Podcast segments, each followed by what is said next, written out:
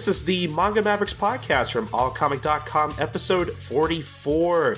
We are a podcast not only dedicated to talking about manga as a medium, but as an industry. I'm Colton. And I'm Sid, and it's that time of year again. The time where we discuss the results of our annual Manga Maverick survey. We got more responses than last year, which I was extremely excited about, and we got a lot of great comments, and we got a lot of interesting statistics to talk about. So we're to dive into that in a little bit. But first, we have a few new jump starts to talk about. And like last year, I thought it'd be great to get a guest on board. And here he is. How you doing, Maxie?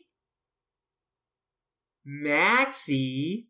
Max is just dead. He's busy uh, drowning in manga. Though I'm also drowning oh, in manga. No! V-Lord GTC! What are you doing here? Did you take out Maxie? Did you assassinate him? You vile demon! now! Yes, I assassinated him to steal his Bookwalker account. So are you secretly the one buying all those ebooks on his uh, on his Bookwalker account? Are are you res- are you single handedly responsible for his financial destitution? Yeah, pretty much. You monster. oh, by the way, I got a very strange visitor who was asking for you, or at least he was he like mentioned that you sent him my way, and I was like, uh, I don't know why you I don't know why you came here. I don't know where who this Iron Fist is. I don't know where he lives. So, but uh, so I, he said he was like gonna go back to Minnesota and uh, punish you, destroy you. So you should probably be on the lookout for that. I completely forgot about that joke.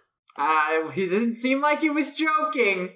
It didn't seem like he was joking, Leon. It helps that the Inhumans is just such a forgettable show that you just kind of forget about it like immediately after watching it yeah, I literally forget that guy came to my door until I you came on this podcast, rudely interrupting it and replacing our good friend Maxie. But I guess you'll do. I guess you can discuss survey results with us because you were on a lot of uh, episodes of the show last year by virtue of being the default co-host of all the side podcasts. So yeah, uh, that sort of just happens.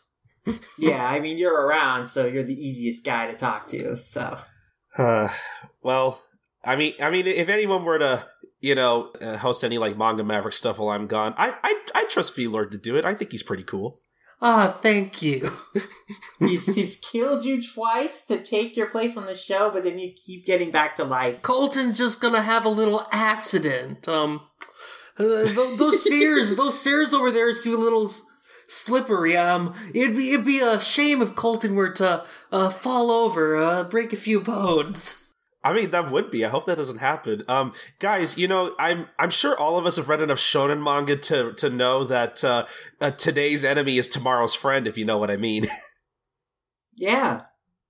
So you know. I mean, that's how it works. It's pretty much that, that's how it works in manga and in real life, obviously, because exactly. manga is real life especially shonen manga. Um, so I guess yeah. Before we get on to our uh, survey results, which I'm sure uh, a lot of you listeners can't wait to hear us talk about for however many hours, uh, we should talk about yeah some of the manga we've been reading, including uh j- j- just a few things from a uh, Jump, such as uh the newest one shot from uh Naoshi Komi uh, starting point or Ino Genten, which uh, I believe we mentioned on the show a couple episodes back as uh, basically a one shot that was a part of this collection of one shots from from uh, returning uh, jump veterans such as Tite Kubo and uh, and of the like. I forget. I think Shimabukuro might have had one. I, I forget off the top Shima of my head. Shimabukuro did. Nisio Isin had one. And there's yeah, like a, there's right. like a yeah. large list of them that they're doing for the 50th anniversary that they're just like spacing out a lot of them have new one shots going. This is the only one we received so far, but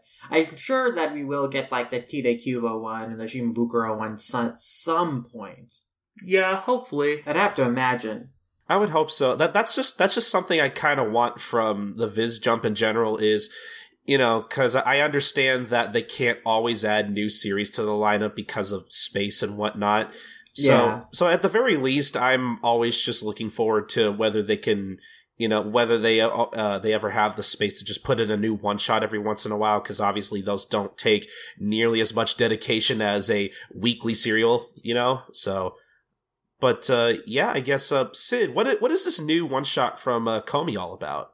Man, it's been a month, but to describe it, basically, there's this guy who really likes video games named Takumi Tomouchi, and he loves this fighting game called Codas. That's that's what it's called. It's C O D A S, and it's an acronym. I don't know what it's an acronym for, but it's like a big fighting game that people play around the world and they play online and stuff and it's like a one-on-one fighting game and whoever knocks out the other player wins so it's, it's pretty simple fighting games no three versus three like your Arc Sys games but uh, anyway he's pretty decent at it or at least he thinks at it but then he realizes he's not so good when he gets schooled by the class rep satsuki minahara who he thought was just like this bookworm, super serious, studious student, but turns out that she is actually like a super good fighting game player and is a part of the video game club. And so she invites him to the club and he decides to strive to get better because everyone at the club is aiming to become pros in esports and he doesn't even know what esports are so like he he's totally out of the loop. But like once he realizes you can actually make a career out of playing games he decides yeah that's my path. That's what i'm gonna do for a living. So that's what he decides to do. So he basically like joins the club and then they make him do some menial chores at the start. But then slowly he starts being able to play games. And then by being in the club he starts to get better he learns the class reps motivation and that inspires him. And then like just when satsuki is like about to attend the national tournament for Codas guess who, what would happen? Truck-kun's cousin Car-kun comes oh, I was exactly going to say that. But yes, Truck-kun's less remembered but still prevalent cousin Truck-kun comes to finish her off, but it doesn't succeed, and she just gets thrown into the hospital. But her arms are messed up, so she can't play fighting games for a few years because she needs to like recover. Truck-kun and his fam really need to get their game good. I mean, first the Fuka anime, they failed to run over Fuka, and now this. I mean, they they've just really let it go. What happened to the good old days of Truck-kun and his fam? succeeded in the manga continuity. Truck-kun's batting average is pretty good usually. okay, true. it's just, it's just Car-kun. Car, I don't know. Car-kun's more hit and miss, even though there's more cases of cars running over and killing people, but not in manga. In manga, it's always Truck-kun.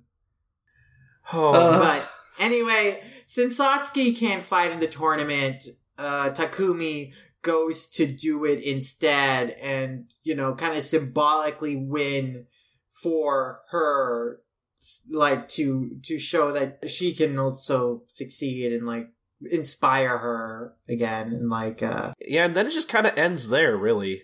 Yeah. Yes.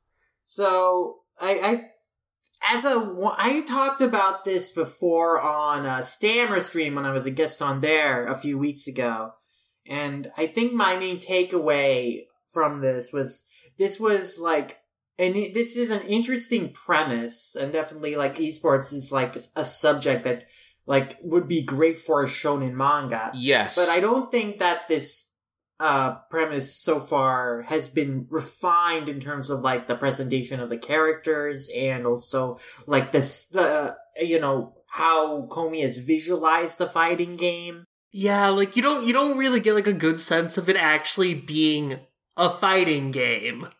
Like it just feels like some weird simulation a, lot of the action sort of felt cluttered to me. Like half the time, I couldn't really tell what was going on personally. Like the first time I read this, like I just would sk- basically just skim over the panels where there's actual fighting because you can barely tell what's going on. Exactly. Yeah. Yeah. I mean, it's it doesn't look like any fighting game anyone would play because there's no backgrounds. It's just like some weird grid. And I don't understand like the characters. They're like weirdly over designed, but at the same time not detailed enough. He's yeah. also so not using a fight know. stick.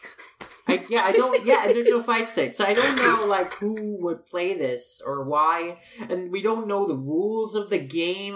It's like whoa, it's a one-on-one fighting game. That's like the most basic thing. Like, what are like the specific mechanics that make this game interesting? Like, there's like a lot of deep stuff into playing a fighting game and being good at a fighting game, and like the manga doesn't touch upon that at all.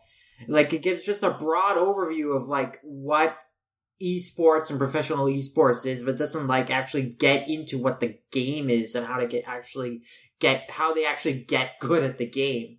So that's like a big thing missing. So you want to I, I you guys want to know what I think I think the biggest problem with this with this one shot is is that it's a one shot.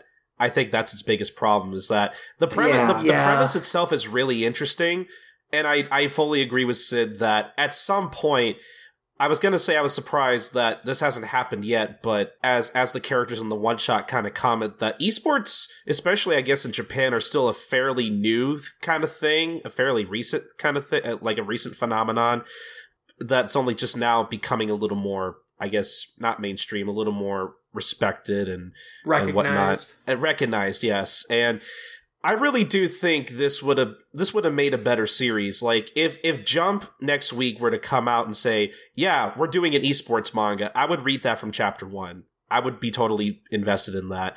But I also think I'm also not sure if Komi's the right person to tackle the subject from what we've been given with this one shot. But uh, but again, that could also be because of the fact that this was just a one shot, not a full series. That maybe that's why uh, Komi couldn't go into particular, like he, he doesn't have the time to go into stuff like the particular mechanics of the fighting game and whatnot. And I also, I also think because of how much, you know, pay, how many pages and how much space he has to tell the story that I honestly think the third act is very rushed. And it, yeah. it's, it's supposed to, it's supposed to be really emotional. And I, like, I wanted to feel it, but I just, I just wasn't. Like if you yeah. like if you were to compare this to like his last one shot Tokidoki. Now that was a perfect one shot. That was like a complete story. Tokidoki is like a perfect short story. It feels like a very kind of natural flow and feels very much made for that kind of like short kind of a short one chapter kind of uh depiction. While this kind of just feels like a prototype for an idea Komi has.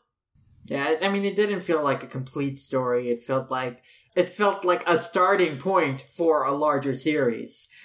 Uh, but I think it was also a little rushed. It was like a couple chapters crammed in together because there's a lot of stuff that's being glossed over.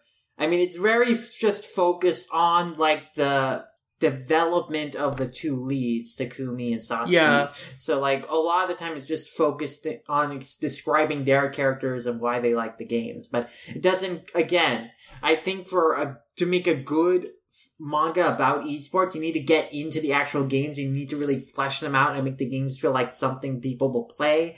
And Komi didn't really do that because I don't understand why this game is popular or why people would play it. And I don't understand the mechanics and the, how the fighting works. So yeah, like I wouldn't be opposed to him like making this into like a full series, but based off this, I don't really have a strong confidence that he'd handle it well. I mean, maybe if he had more time. I mean, Komi's great strength is like characters, so I'm sure that foundation's pretty strong. Like, I like the backstory of Satsuki and why she is so enamored with fighting games and was inspired to become a professional gamer. But I think that again, he needs to like focus more on the game and like really get into describing that because that's what a lot of the great sports manga do is that they really spend some time really getting into what the game is. And so you kind of know what it's all about, even if you've never played it, and you can get interested and invested in it. Like, oh, bu- like Eyeshield 21 spends a bunch of time describing the game. yeah, so you know, like stuff like that. You know, they spend time actually trying to go over like the rules and like how that game actually works. So that needs to that needs to happen, especially since you know, with with with like a fighting game, there's like just so much more involved that's like difficult to just get a grasp on if it's like a nebulous concept. So you should you need to really get into the details and the mechanics of like why this thing is successful and difficult to play. Because like for most button mashers out there you won't you're not going to really get why this is hard. Yeah Komi really does just kind of present like a very bare bones game like hey what kind of game is it? It's a fighting game. What do you do? You fight. Here's your generic six button fighting game with your super generic character models yeah just go just go play it guys you know what Komi should have done? You know what a Shueisha should have done? They should have tied this into Dragon Ball FighterZ. That should have been the fighting game they were playing. That would have been amazing, wouldn't actually. That, wouldn't, have been, wouldn't that have been such a great hook? That that would have been so meta. like, Jesus. Yeah. Like, everyone reading Shonen Jump knows what Dragon Ball is. They know how that's supposed to be. They'll know that, oh, what? This guy's a Yamcha player and he's beating a Goku player? Whoa! He has to be really good if he's a Yamcha player. I mean, those Yamcha players are pretty OP, man. That that that a quarter circle forward is uh, uh pretty tough. Yamcha is actually pretty good in the game. I have whooped so many people's asses online with Yamcha. It, it, it's, it's, amazing. Oh, it sounds What's your great. team in fighters? Um, I'm like I'm kind of swapping around right now. I'm using like uh, Yamcha, Frieza, and uh, Trunks. Hmm, interesting. That's an interesting combo. Um, but no, yeah, gr- great, great idea for a series, but yeah, it just this to me felt like a Cliff Notes version of an entire series in in like what was it 50 60 pages? It felt like yeah. it was a long one. But i mean I, I, would i would like to see more. Yeah i'd like to see more. I always would like to see more from Komi. He's a great writer. And i definitely would like to see this idea fleshed out into a series format. Maybe Komi will be the one to do it. Maybe someone else will. But regardless it's a great idea that definitely should happen uh, pretty eventually, and I hope that Komi also, you know, returns with a full series eventually. Yeah, I mean, I enjoyed his previous one shot. I still like this, even though I have some problems with it, and you know, I just always like seeing his stuff. So hoping for more from him. you know, you know, guys, I think a great second choice for um for for an author to make an esports manga would be Togashi because he would definitely go out of his way to explain how an entire game works because he totally hasn't done that before. Yeah, oh god. He would, but he might over but he'll come up with a bunch of rules that will not matter at the end. He will spend pages devoted to describing all the oh, cards oh, when most of them are not relevant to the story. I, I think he did that in like his uh last like one shot about yeah, the card I, game. I remember that. Yeah, I, I, remember there being like a lot of like rules like just being listed off on some of the oh, pages. Oh, Togashi.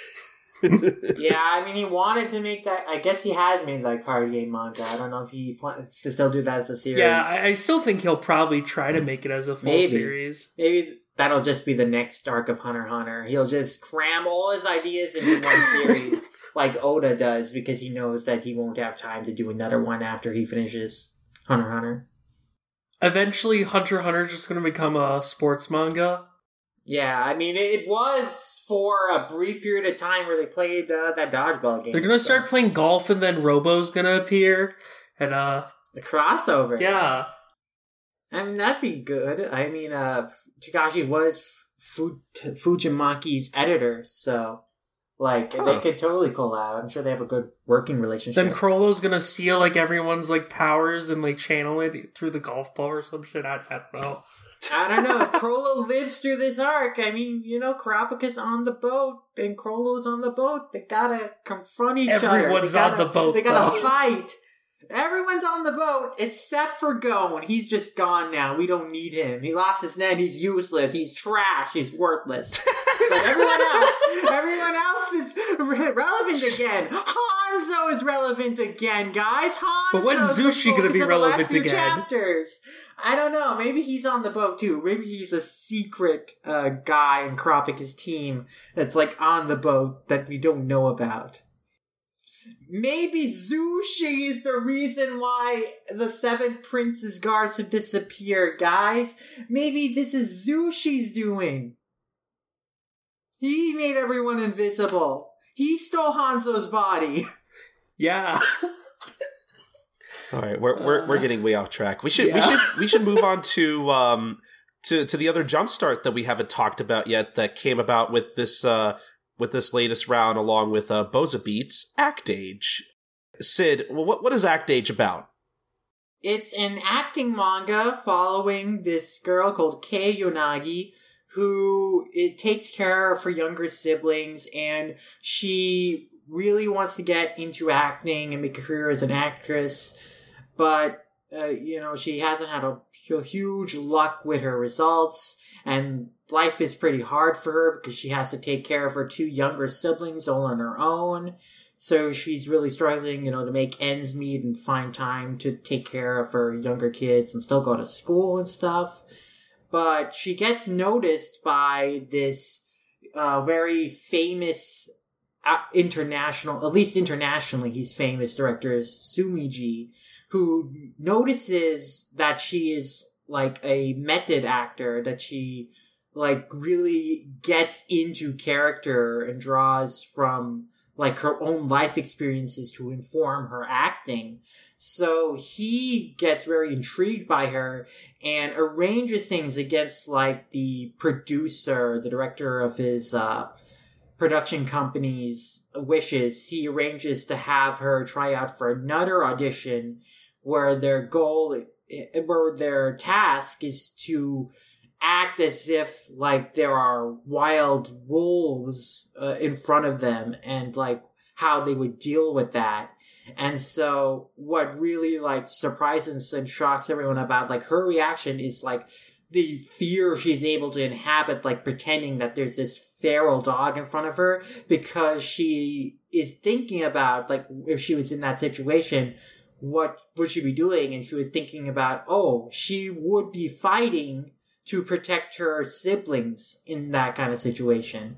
And that sends like chills down everyone in the room's spine and it like really impresses Sumiji. So the director of that company still uh, rejects her because she thinks that that kind of acting, that inhabiting like living experiences is a dangerous thing for a young girl to be doing. But Sumiji just thinks that she's a real talent. So he decides to like go off on his own and on his own like production company and like hire her as uh, independently for a project that he is working on. And so in following chapters, we see him kind of training Kei through these short projects. Like he has her act in a commercial where she has to pretend she's like cooking for the first time and then she is acting as an extra in a film where she just has to be an onlooker watching as a young child is being killed. And so these are all tests to challenge Kei uh, and diff- to doing different types of things that an actor will need to do and uh, push her to like really refine her acting. So the third chapter left off on this really tantalizing, intriguing place where like Kei can't just imagine herself as a bystander watching a child get killed because she's just not like that in terms of her personality. But like the director of that project is like, no, you are an extra. You have to do this. That's your job. So it was like really killing me. Oh man, I want to read chapter four. I want to see how she develops and is able to reconcile with the situation. Uh, and like I really like her development. So I, I love, I love in that chapter how like uh when like uh, uh she stops uh the guy from uh the doing like the act of like killing the girl, the girl just starts crying. yeah, I mean it's like sudden and surprising, right? I didn't so, get like, killed. Yeah. oh man, she was so upset she wasn't able to fulfill her role of getting killed. From from chapter two on, there's so many like little funny moments like that, like um, like how um um Sumiji uh kidnaps uh Yonagi to uh, to bring it to the studio, and uh I, I love how you just have like these two panels of like this van oncoming and then just crashing and exploding into the wall. And then they're just fine a couple panels later like nothing happened. Like I I, I, loved I loved little gags like that. Um so I I really liked all the little funny moments like that. So so this is this is coming from somebody who is very very strict on what kind of new jump series that they follow because you know, I've talked about on this podcast so many times about how I'm always very hesitant on following anything new in jump, you know, until I know that it's uh, surpassed at least a year's worth of serialization. I'm I'm telling you right now, if there were 50 chapters of this out, I probably would have read all of them because that's just how much I wanted to keep going. And I was actually pretty upset when I realized, oh, this is this is the end of the Jumpstart preview God damn it, I want more. that cliffhanger is one of the most tantalizing in recent memory. That was like, oh my god, I want to read the next chapter. With previous jump starts, like the chapter three ending out point, you know, it's like, okay, uh, I hope there's more, but like, it doesn't like get me truly like excited, truly like really wanting to read the next one, like the chapter three ends of this because I mean, it's just, it sets up such an intriguing conflict for Kei to resolve, and I want to see how she does it, because she's a really intriguing character with, like, how straightforward her thinking is, and also just how, like, deeply emotional her style of acting is and like this idea of like this might be dangerous but this also makes her acting like feel authentic in a way that a lot of other acting doesn't and it's just such an intriguing dichotomy and it's like oh man i want to see like how this character develops and like where this is going to go with her. I mean just based off like last few jump starts we've gotten like it, it feels very different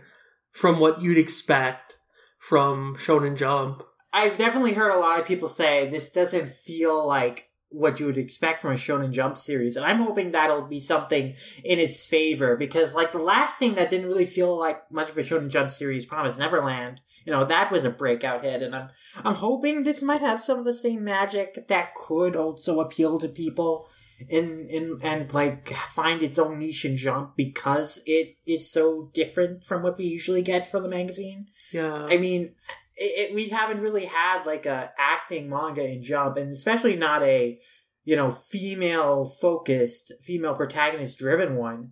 So like that's pretty unique, and I think you know there is like more openness to having like that kind of manga thanks to Promise Neverland. So I'm, I'm really hoping for the best for it because I definitely want to read more it, it really just it does not feel like a shonen manga at all and i think that's what i love the most about it. Um it just it it, it like yeah i think that's pretty much what i like most about this series so far is that it just feels so different from and really anything in jump right now and yeah like sid said the last time the last time i had felt that way about any new series in jump was the promised neverland and i I, I, I hope I hope this series can uh you know at some point kind of become a part of that group of new jump series that are like just so so interesting and so different from uh you know from what we've gotten in the past along you know with stuff like Promise Neverland and you know Doctor Stone and just stuff that's so wildly different from each other. That's that's what I really what I really want from Jump, and I think Jump has been giving us late over the past year or so. It's just a a good variety of different series in its lineup, and I think ACT-AGE just adds even more of that. Yeah, I mean, we, there's a bunch of like series ending soon, like so. Hopefully, the, there's some room for uh, new mainstays. Yeah, so uh, hopefully that'll definitely help it out a little bit because it'll have some space for it to continue developing and find its audience. But best case best case scenario, I hope that because I'm, I mean, I'm, I'm sure this probably won't get added to the lineup, at least not like right away. I don't think. Of course, it depends on how well it does in the next coming months. Yeah, I'm I'm hoping I'm hoping this gets like the Kimetsu no Yaiba treatment where you know it, it runs long enough to get some kind of following and then Viz kind of revisits revisits later and maybe picks it up from there possibly. Yeah, that would be the best bet since there's no space in the lineup as it is, so it would definitely have to be something that would be released and licensed down the line. But yeah, I definitely want more from this, and I'm hoping I'm hoping this one is successful. You know, the last couple times we've been like pulling for a new jumpstart hasn't worked out. I mean, Golem Hearts uh, that that crash and burn. Golem Hearts just kind of like shat, shat the bed after like the, its jumpstart chapters, which is such a shame because those first three chapters are so good. Yeah, it, it just gets kind of disappointing after that. It, it's a real shame. But, you know, hopefully this will continue to be very interesting and uh, it will interest people in Japan and they'll support it and we can get more of it over here in English too. Because I, I, don't know, just some, something something about Act Age. I I see the potential in the series. I think this could be if it if it keeps going the way it is. I think it could be a hit. Like I just I could just feel it somehow. I, yeah, I mean, I think there's just so much potential in the main character herself and like her emotional issues and like how that ties into her acting. Like, cause she has trouble like, you know, displaying emotions in her like daily life, but then she digs down deep into herself, into her memories and pulls them out of her. And, you know, she something when she has turned that on when she has turned on like a, a memory or a, a feeling she, it's hard for her to turn it off. Like she has that scene where she's like in you know the bathroom with her uh, with her siblings and like her little sister is like noticing she's still crying because like she had you know tapped into that earlier in the day and she still hasn't like gotten over that yet. So i think this idea of like this kind of acting is like so personal that it can be dangerous for her. It's like such an intriguing kind of psychological focus to go towards and i really want to see that explored more. And i think the series will go that route if it continues because i think that's the way it's being set up. And i also want to see like you know Sumiji, like her relationship with Sumiji is also intriguing because you know, he definitely sees so much potential in her as an actress and as like an actress that can play a role that he's wanted someone to play for a long time. But does he really have her best interest in heart or is he just, you know, kind of grooming her to like play that role in for like his own selfish reasons? So it's like an interesting dynamic there. And it's just a lot of intriguing elements to the story that I, I just want to follow and see where they go. I could see this becoming a really gripping drama, honestly, and I think I'm I'm I'm I'm so ready to read something like that from Jump. It's not even funny. yeah. I mean, we we haven't had this kind of more down to earth slice of life drama in Jump for a while.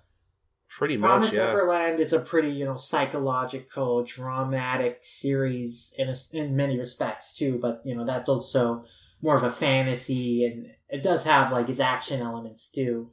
But this is definitely more slice of life, so it, would be a very different kind of thing for Jump to run. I was gonna say, I don't, and I, I could be wrong about this, which I'm sure I am, but I feel like we haven't had something with these kinds of elements uh, to a series since Sket Dance. I mean, obviously, Sket Dance was more comedic, but it it also wasn't afraid to dive into some real like real heavy dramatic you know character driven stuff and i'm hoping we get this and it seems like we're going to get the same kind of thing you know out of act age except on a on, on a, on a different level considering its um its subject matter i think. Yeah. I would agree with that. I can't really think of anything that has like this kind of like psychological element to like a more ordinary world kind of setting. Yeah, but uh I this this totally gets a full recommendation for me. I I want more of this so bad. definitely. I'm really really excited for this one. It's definitely the most excited I've been for New Jumpstart in quite some time. So man, I'm just hoping for its success and I also it's also like gotten me super interested and uh, reinvigorate my interest in acting manga. So I definitely need to go back and con- re- continue Skip Beat and also like read Tenchi to Akuto and because like I want I want more stories about this and like while I'm waiting for Act to hopefully come back, I should probably get back into those two other things I really like. Yeah, I, I really need to start reading Skip Beat again too. I didn't get very far a couple months back. Same. Um, but um, yeah, we read we read we we, we read some good stuff, and uh, yeah, I think that's about it for that. So Sid, I think it's time for the moment everybody's been waiting for. That's right. It's time to discuss the results of our annual survey. And uh, we ran the survey about the end of December towards the beginning of February, and we got more responses than last year, which I was definitely like excited about. I was hoping that would happen, and it has. And there's some very interesting results too. And uh, it definitely like shows that there's a lot of development in terms of like what our audience ha- is like and what they're interested in t- in terms of what our content is. So I was very intrigued by that. So do you guys want to run down all the questions and all the demographics break- breakdowns like uh all in order? Um, sure, I'm fine with that. Cool. So first I asked what the age of our general listeners are like what is their general age range. So right off the bat here I, there are like two responses that say that they are under 12 years old. I'm going to tell you right now that those people are flat out lying because i know who i know who those two people are. Because what's great about survey planet and this is a big change we did from last year is last year we used survey junkie which was like more more of an open poll and didn't really have like a whole lot of customizable features. But in this, we we use Survey Planet this time, and a great feature of Survey Planet is that it keeps track of who the participants were and like what each of their individual responses were. And so I can tell based on those two people's responses that uh, those two people are good friends of ours, and I know for a fact they are not under 12 years old.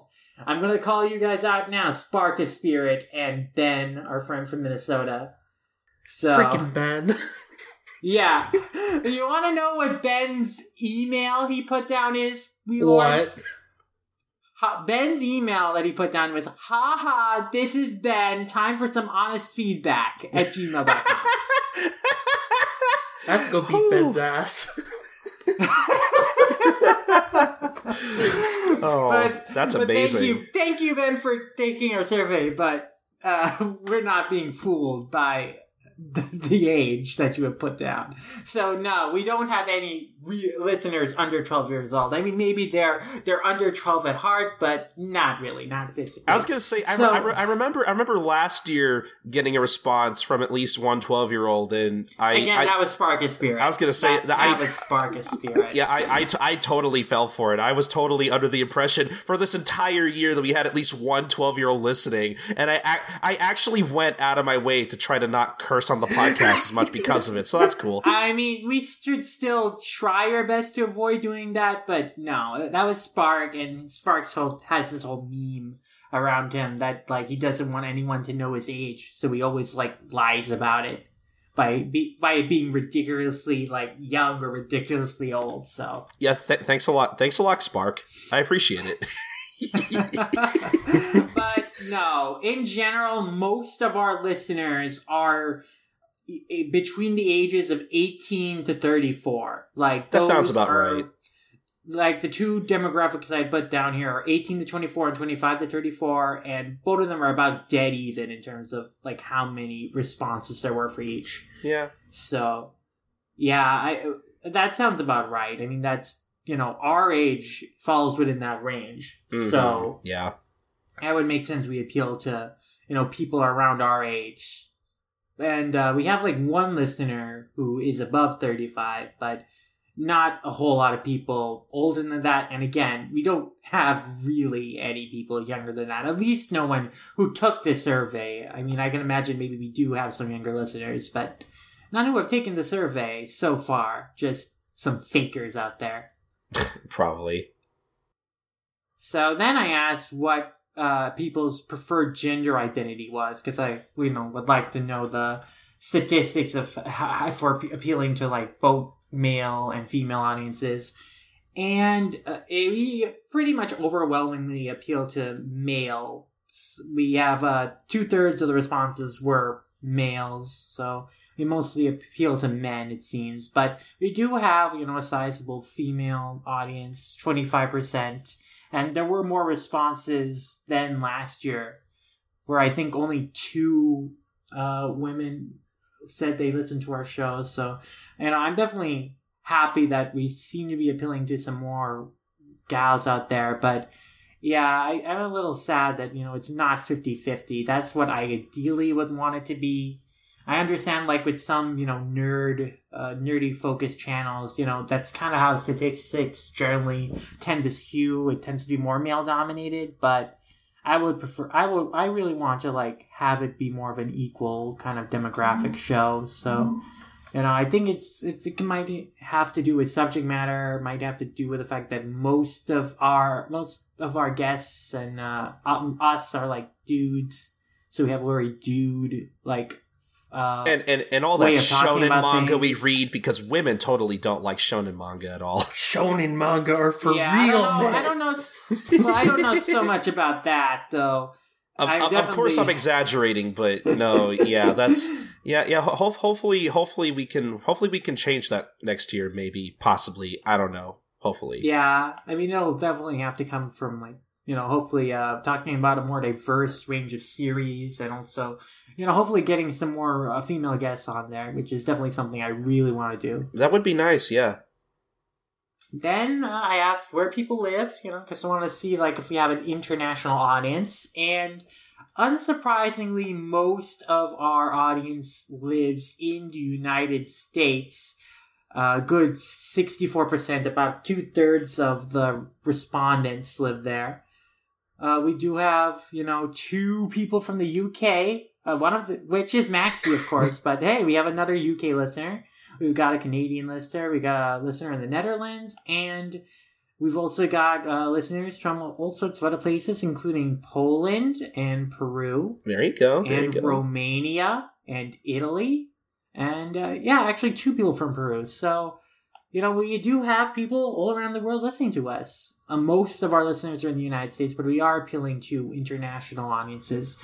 Uh, just a note about the countries that I put down on the poll here.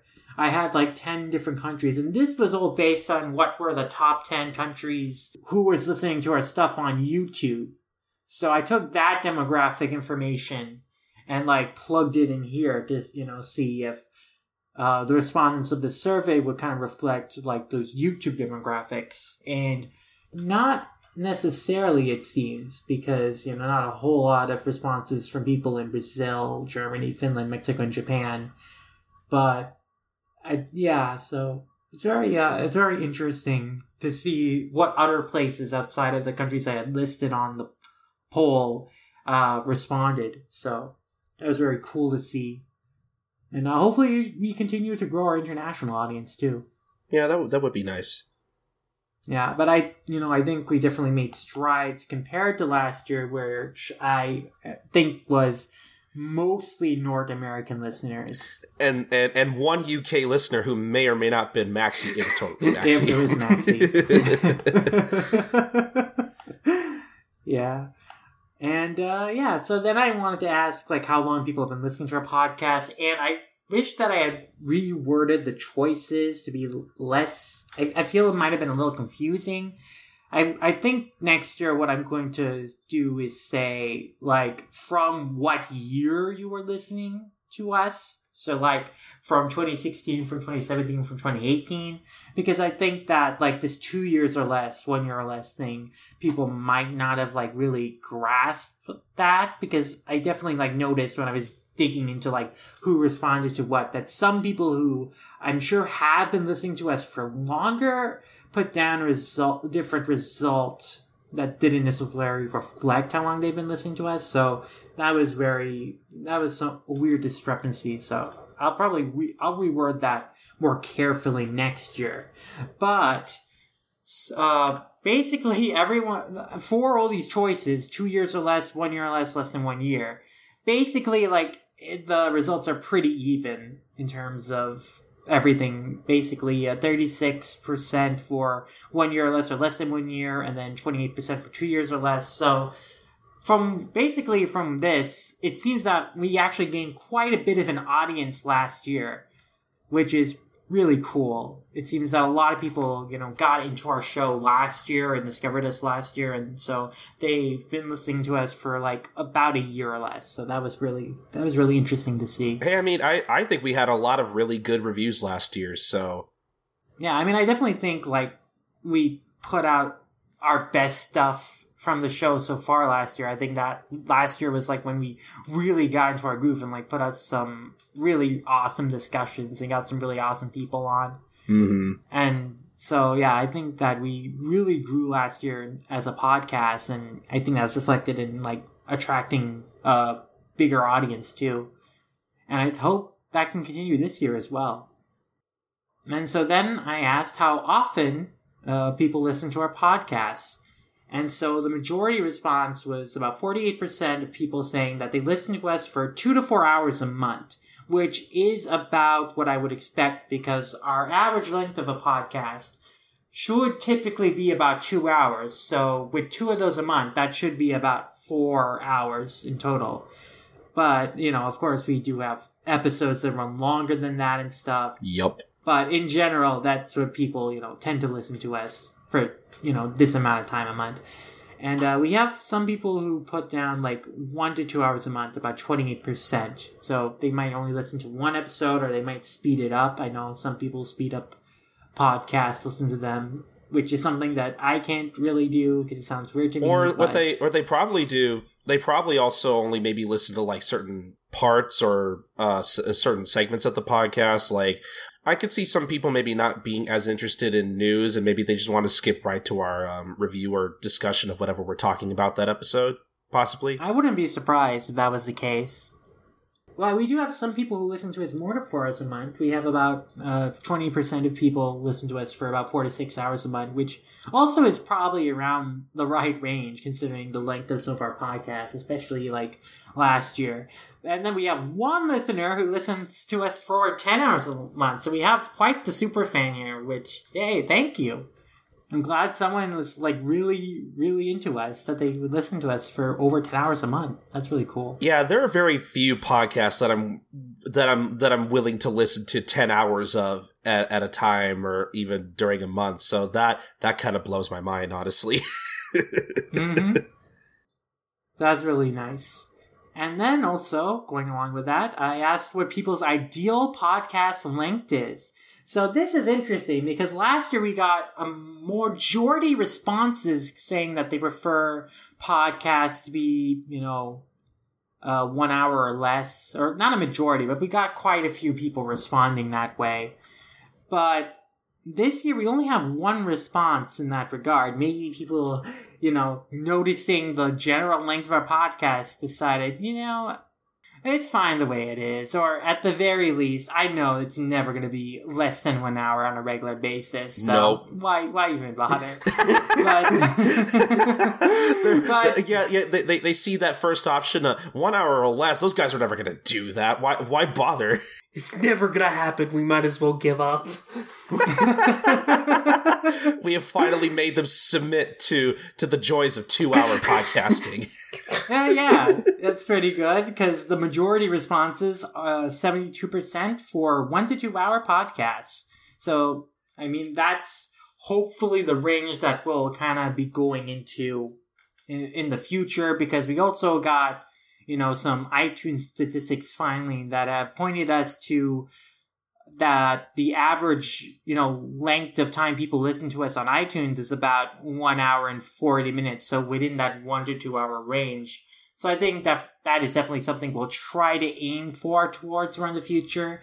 Even with like long recordings where we might go over that, we might try and split it up if we can. Yeah, that that's something we've been trying to do with uh lately. What with uh our our last ep- our last recording with uh, with Marlene that ended up being over four hours long. We definitely had to split that up. There was no way we felt comfortable putting out the entirety of that episode in one sitting. Um, yeah. So, so yeah, that that's something I think if if we can help it, and there's a clear like there's a clear like you know cutting point or whatnot. Yeah, that that's something we're going to be looking into um, from here on into the future. I think I think that's for the best, honestly. Um, and you know just in general like i think we might have talked about this a bit last year but considering that we try to tackle at least an hour's worth of news and then go into our usual discussions afterwards i i think 2 hours is about about our sweet spot you know like 2 hours an hour and 40 maybe an hour and 50 i think is about a good it, I think it's a good length to shoot for, honestly, considering how much we cover per episode sometimes. Yeah, I would say so. I, I think that's a good length to aim for. You know, two hours, maybe two to three hours. I mean, there's definitely an audience for people who like podcasts for more than two hours. We did get responses to that extent. About 16% responded they like two to three hour podcasts. And there were like, you know, 8% of people who responded they like three plus hours. And so, you know, there are some people who like longer podcasts, but clearly the majority prefers that one to two hour range, and you know, I I kind of do too, honestly. So. I mean, I like two to three hours, maybe, but yeah. See, I like I like longer podcasts, you know, for when like because you know lately at my job, you know, I'm stuck, you know, either um opening or closing my store for like an hour, hour and a half, and you know, lately especially when I have to close down my uh, my the donut shop that I work at here locally. You know, sometimes I I like to put on I like to put on a little mini uh, mini queue of podcasts. You know, that I have saved up for you know when I'm trying to kind of pass the time. You know, if I don't feel like listening to music, I'll put on an episode of whatever uh, on my podcast backlog that I have to listen to. So you know, I, I don't mind longer podcasts just because, you know, I, I personally, I think the longer the better. Um, some sometimes longer podcasts for me are just kind of a uh, are are a bit of a time waster, and I I kind of like that, especially back when I was uh like when I, I remember when I was in high school, I uh what was it? I I had community service for one of my for like a government class I was taking that year, and I had volunteered to do some grunt work at my local library. There was literally a day where I did nothing but scan books and that that was all I did for about two hours. And I and you know having um you know having longer podcasts there you know, I think was was a nice way to kind of pass the time, especially if it was like a really interesting discussion that I was kind of into, something to kind of take my mind off the monotony of the of the tasks I had to had to perform at my library. So I think there are I think there are pros to longer podcasts, but I could totally understand uh, why people may be intimidated by them and why you know, sometimes people may opt out of them if they don't find them interesting. Cause I, I do the same thing too, because there, there are some podcasts that I, I've been listening to for years where at this point, sometimes I'm kind of like, okay, I'm here for this one particular segment and I'm done. I don't want to, I don't really feel like listening to the rest anymore, which sometimes I feel kind of bad, but like, they're, I'm just kind of at that point where I'm just like, uh, if, if I'm not interested in the rest of the show, I'm not going to listen to it. So I, I kind of yeah. I kind of see both sides of um, I guess both sides of the argument here as far as uh, podcast length goes. I guess. Yeah, I think for me, I found that I can't like listen to like one thing for just a long period of time, or at least not the same thing for a long period of time. Because yeah. I like stimulation. I like hearing like different things like every so often. So I found that that two to three hour range works best for me in terms of like mixing things up.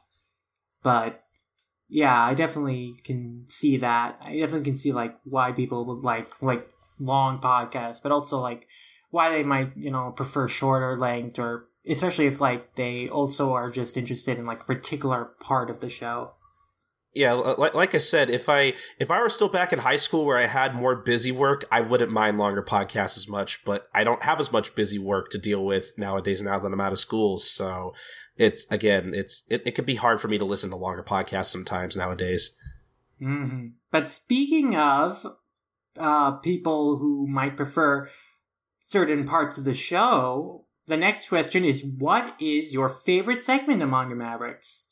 And so here the majority responses about 60% are the manga discussions and reviews. People really like that part of the show the most by quite a margin.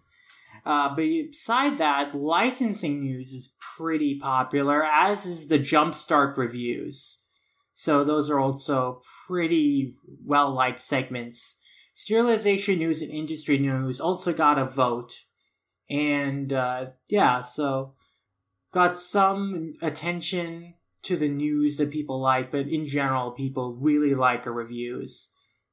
Yeah, I think uh, I hate to admit it, but mo- most of the time I kind of pref- I I I you know I, I like recording our reviews more than I do our news. E- even even when we have like really interesting news to talk about, I at this point I'm mostly here for just the reviews because I think those are the those are the parts of the podcast I have the most fun on in particular, just personally.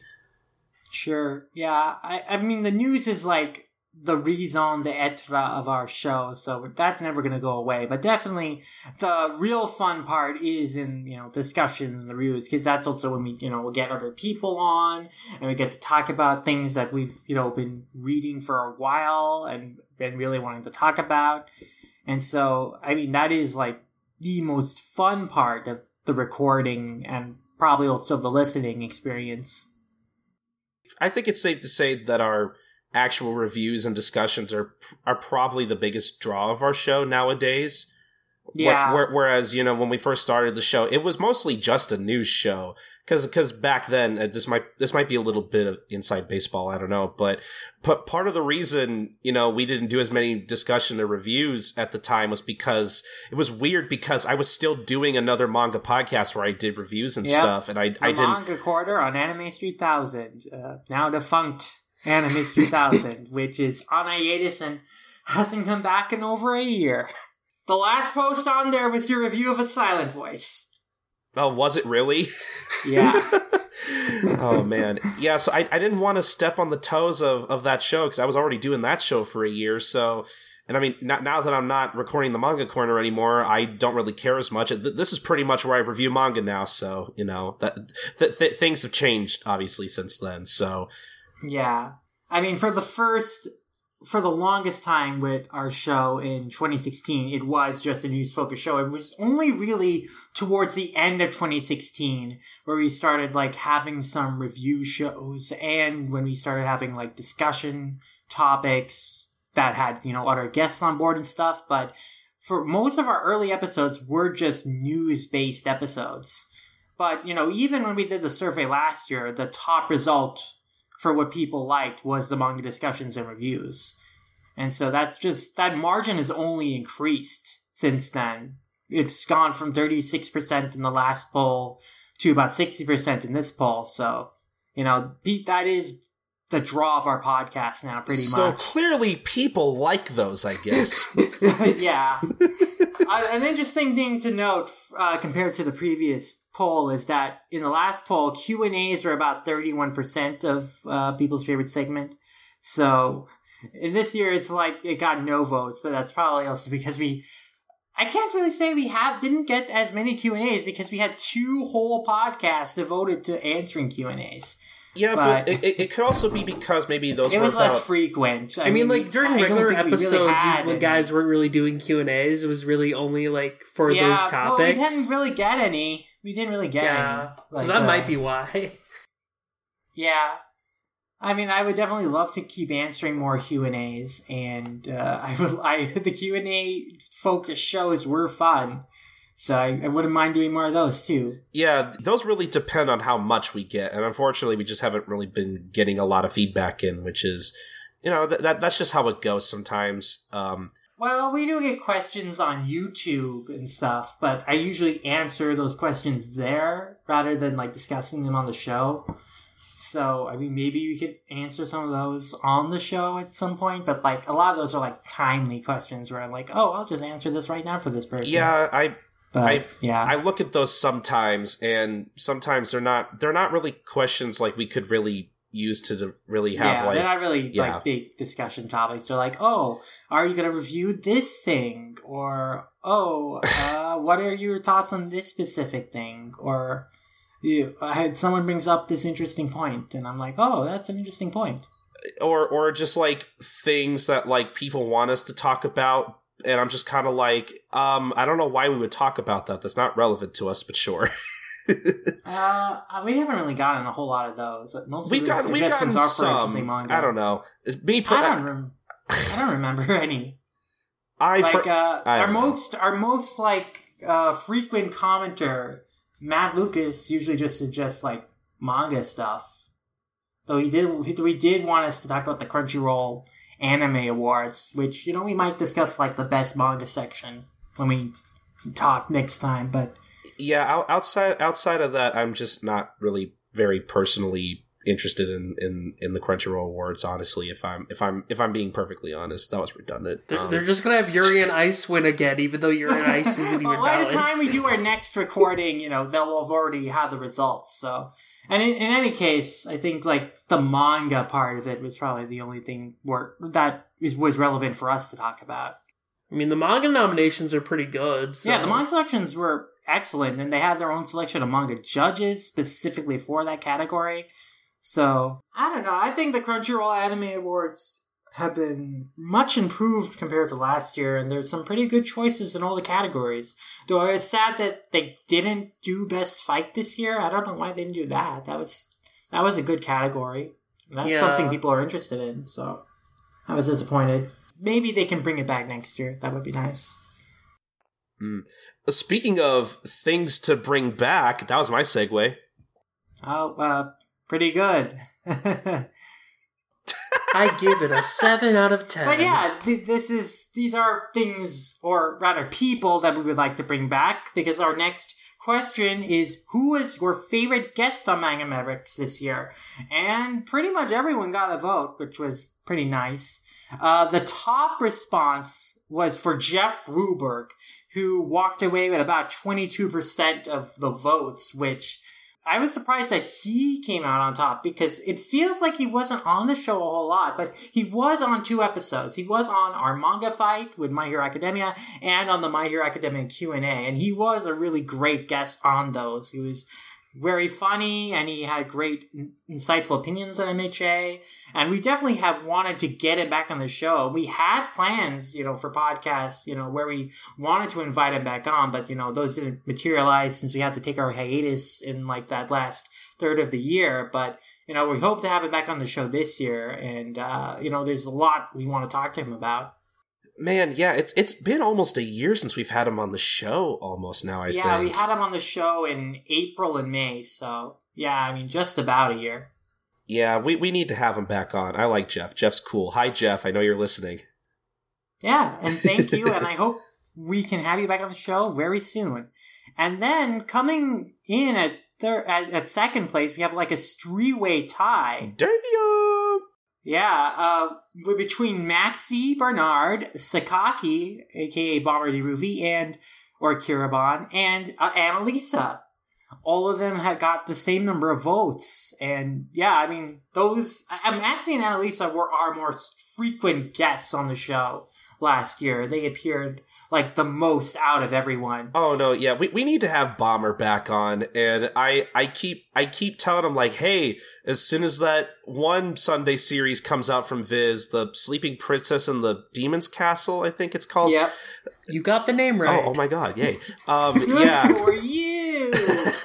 as as soon as that comes out from Viz, we'll we'll definitely have him on because I really feel like you know every once in a blue moon when another Sunday title actually gets picked up in English, we I think I think we're required to have Bomber back on because you know he's obviously Yeah. a huge fan of Shonen Sunday so much that he runs a blog about every issue every week and. I don't envy him because that looks like it takes a lot of work, but I appreciate Yeah. his passion and you know, I, I just love talking to him in general. So yeah, we're, we're definitely going to have him back on this year. That's that's that's a guarantee. Yeah, I mean, speaking of people we haven't talked to in a year, that it has been literally a year since we last talked to Bomber on this show. And, and Anna, I definitely well, not Annalise. I, I, forgot she's she's been on the show a couple more times since. Yeah, then. I mean, yeah. you only talked to Annalisa once. That's but, true. I mean, she appeared on more a podcast last year. Uh, you know, kind of the side podcast. She was on our Pokemon Adventures retrospective episodes, and she was also on our Black Clover anime discussion, which we also plan to do more of. I think that when like the the second core of Black Clover kind of wraps up, or we're gonna reconvene Annalisa, Maxi, and I, maybe someone else, and we'll you know talk about like the anime up to that point, and then maybe do another one when the show is over, another six months later. But yeah, I mean, these are all people that you know we want back on the show and you know oh for sure. we love talking to i mean bomber especially you know since i haven't talked to to him in a year like i really really want to talk to him again because i love talking to him and i love you know reading his blog and seeing his opinions on sunday and uh, you know I, I always enjoy keeping up with that even though i haven't you know been able to comment recently. I always still read it and i really appreciate it and how passionate he is and how dedicated he is to be able to get that up every week. That is that is difficult. As someone who used to try writing you know weekly shonen jump reviews like i know how difficult it can be to like go through an entire magazine and try to like say something about everything in it. So that that takes a lot of dedication and time and passion. And so I'm incredibly impressed with him. And, you know, of course, Maxi is incredibly passionate and we love talking with him. And Elisa is incredibly passionate and we love talking with her. Like, I love all these guys. I want them back on. I want them all in a podcast together if we can. Oh, that, that would be amazing. Oh, that that'd be great. Yeah, I the all three all three of these people are people I I want back on the show too. Like no question. I I miss talking to all of them. so yeah, and it, it's no surprise, I think, that, you know, our industry guests were also two of our most popular people on the show last year, which, you know, makes me happy. I'm glad people really liked hearing them and, you know, liked our conversations with them. And we definitely hope to have more industry guests on the show, as well as, you know, Jeff and Annalisa returning for more episodes this year. Yeah, that that would be nice. Yeah, more more industry guests I think are a good thing to strive for uh, in, in, the coming months. I, I always I always enjoy when we have a new industry person on. Uh, th- those are always some fun episodes. Mm-hmm. And then some other people who got some uh, votes, notably, were uh, Sam and our friend Ethan. And uh, I was very surprised, but also quite happy that Ethan got two, uh, like, uh, got quite a few votes because, you know, he you know, we recorded a lot of stuff with Ethan, a lot of At Movies episodes, but I only think yeah. we released two. we only released the Sword Art Online and the Samurai Jack episodes, but Ethan was, you know, awesome and hilarious in both of those, and he is a great guest whenever we were able to like record and talk with him. So I hope to like release the rest of the stuff we did with Ethan and with Jonathan and all of our friends back home in Minnesota, all those at movies episodes out, you know, sometime later. So many year. at movies episodes. Yeah, and uh, we're gonna be recording more too. So the backlog's uh... just gonna uh. keep growing, but. Yeah. Hey, hey, look, as as somebody as somebody with over 20 hours of audio to edit, I totally feel your pain. We have more than 20 hours. We're dead it. Oh, I, oh, I don't doubt that. but I'm, I, I still, yeah, I'm, I feel you there. Sam was a great guest. We only had him on for the One Piece episode, but, you know, that was a subject that, you know, who else better? I mean, there are, there are a lot of people who love One Piece, but, like, he was a great person to talk to about One Piece. I always enjoy, you know, hearing Sam's thoughts on the series and reading his reviews of the anime and he's definitely a person like I really would like to talk to about a lot of more things. You know, uh, we took our hiatus like at a at an unfortunate time because I would have really liked to you know talk about School Rumble since that had its 15th anniversary last year, and Sam is a huge fan of that series, so. And I was thinking we could maybe talk about that, but you know, I just couldn't like uh, find the time to reread the series myself, so I wasn't able to get in contact with Sam and arrange something like that. But I'm sure that we'll have opportunities to Sam have Sam back on the show for other discussions this year, and I would really look forward to that. Well, I'm not going to give anything away. I I had maybe one or two ideas for how maybe we can get Sam back on the show, but uh, stay, stay stay stay tuned for that. I, I have I have one or I have one or two series in mind that I think he'd be willing to discuss other than School Rumble. So you know, there's that. And I have some ideas as well. So maybe some of the, hopefully some of those will materialize pretty soon. But we want all the people we had on the show last year back on as guests this year, and we want to continue increasing the amount of guests that we get on the show we had like 10 guests last year, which was really awesome. But I want to, you know, continue like getting even more in, like more just people in general, because there's so many people like we want to talk to. And there's like suggestions for guests from last year's survey that, you know, we weren't able to get on the show last year, but hopefully we can get them on this year. People like Jason Thompson and the Manga Machinations guys and then there are a whole lot of people that I would really love to talk to too. And there are also people from, you know, uh, our show in 2016 that we had on as guests that we weren't able to get on last year, like Casey and Josh, that we hope to have back on the show again this year too. Yeah, hopefully. And uh, hell, I'm I'm always on the lookout for any any time like you know I I have a lot of friends you know on on Twitter or whatnot who like you know they don't they don't read a lot of manga in general, but I know there's like one particular series that if I if I if I gave them the opportunity to come on the show to talk about that they would talk about for hours.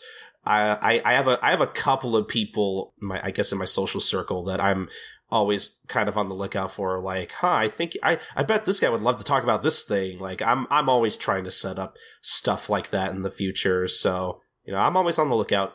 I mean I have a whole list of guests that I would love to get on the show. It's just finding the time and opportunities See I think that's a on. that's a good problem to have. We we have too many guests we want to have on the show.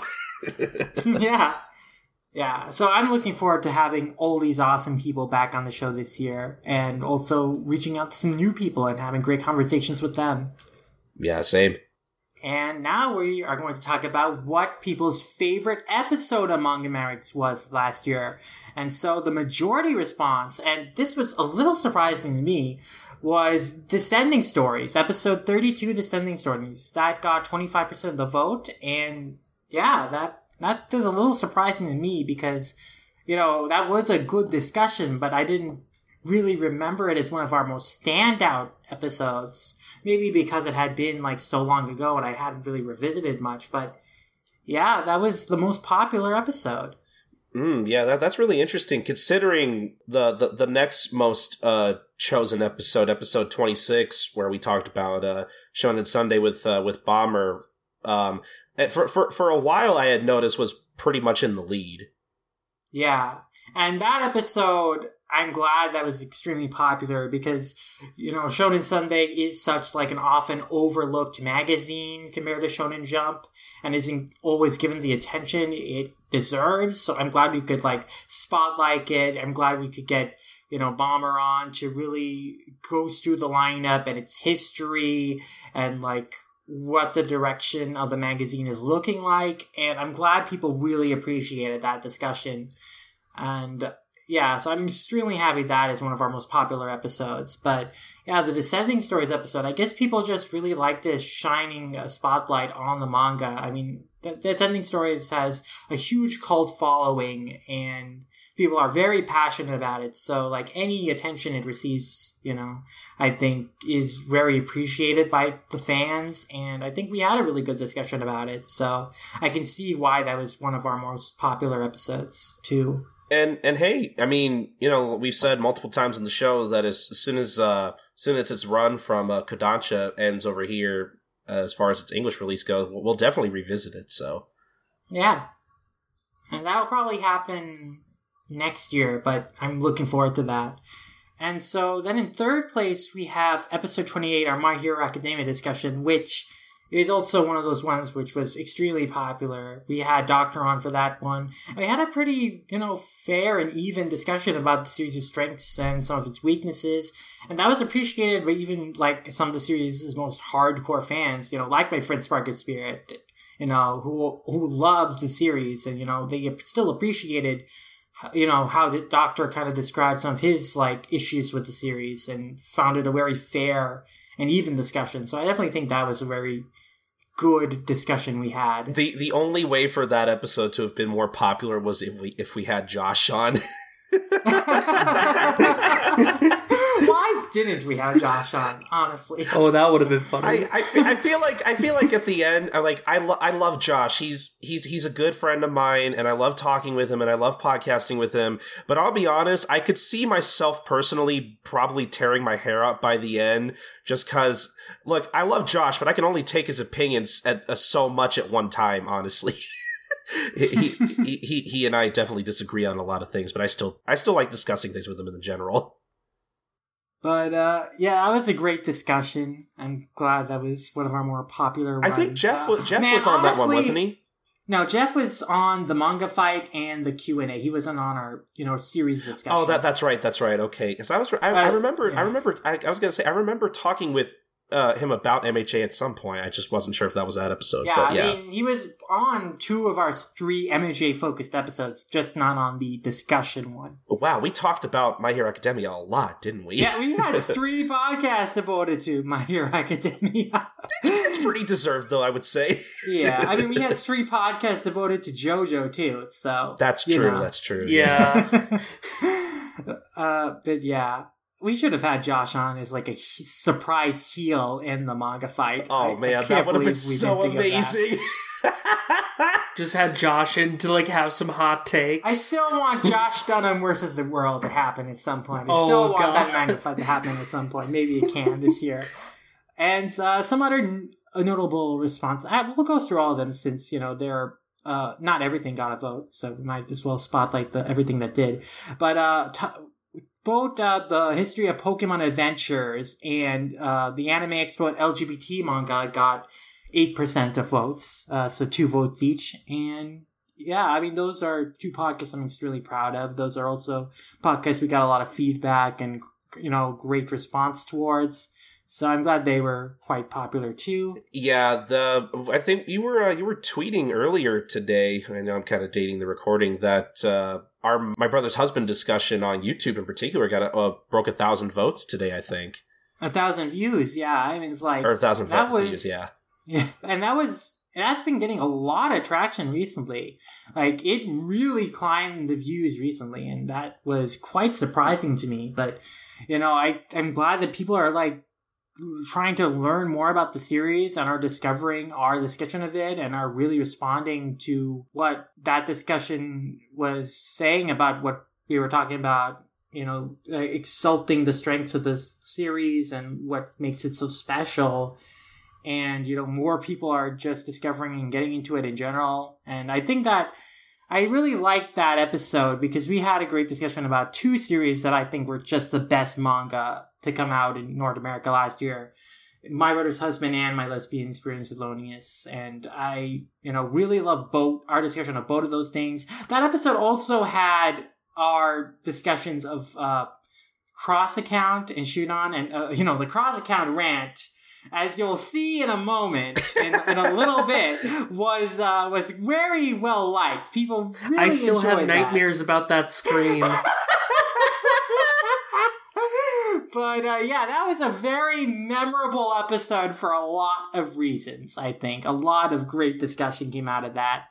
Yeah, that that was definitely one of my favorite discussions from last year. And yeah, my brother's husband was pro like out of any like any of the new manga that we we talked about on the show like like stuff i have like i had gotten into through this podcast i think that one was probably one of my favorite series thus far definitely from last year yeah. I i mean definitely both my lesbian experience with loneliness and my brother's husband would be my top two like new north american licenses from last year. Oh totally yeah. And uh, I'm also extremely happy that the history of Pokemon Adventures, that those Pokemon uh, Adventures retrospective podcasts, you know, were so well liked because you know those were you know a real passion project for me that I wanted to do, and I spent a lot of time on them. You know, because there was so much audio, was so much we talked about that you know there was a lot to edit uh, on top of you know doing all sorts of other editing things and also work and stuff. Yeah, you you, so, you, you worked really hard on those episodes. yeah, so I'm, I'm really happy that people really responded to them and you know really really enjoyed them. So I'm I'm really glad you know I could talk about a, well, you know one of my favorite manga and you know something that you know is very near and dear to me. So and I was I'm glad I could talk with jo- uh, both Jonathan and Annalisa about it because they were you know extremely passionate about it and we had just an amazing conversation about it. Mm, let's see. I'm just kind of going through the list here real quick. Um, let's see. Our JoJo Q and A got got a got a vote or two. Uh, do do do do. Um, Status showed a jump with Maxi. That was a really that was a really fun episode. A uh, long time in the making there. Our Black Clover episode got a vote. Uh, our GTO discussion. Uh, do, do, do, and then our Death our, Note, yeah, Death Wheel Note, yeah, Wheel of Manga, yeah, th- th- those are some good episodes. I'm kind of surprised the the Death Note one didn't get as many votes. Um, I was kind of expecting that to get more, honestly. Yeah, I mean, a lot. I there's a lot of things I might, I could have expected would get more votes. I thought Black Clover would get more votes. I really?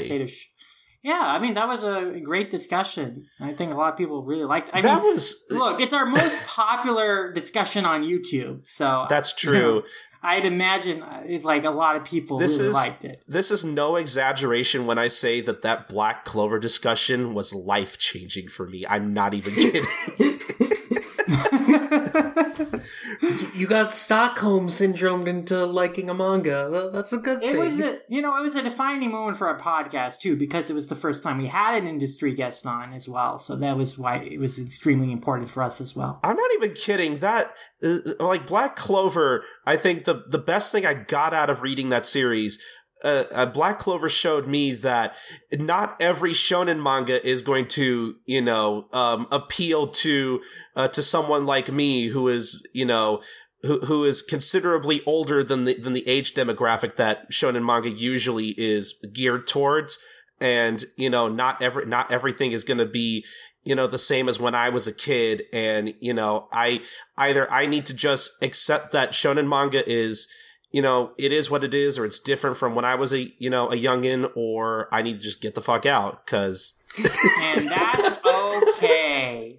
Yeah, so in, in in terms of just you know how I view shonen manga in general, Black Clover was I'm like again I'm no exaggeration really was really life changing for me in that respect because I really do view new shonen manga in a different way honestly because of that series and I do have to thank it for it so that's cool.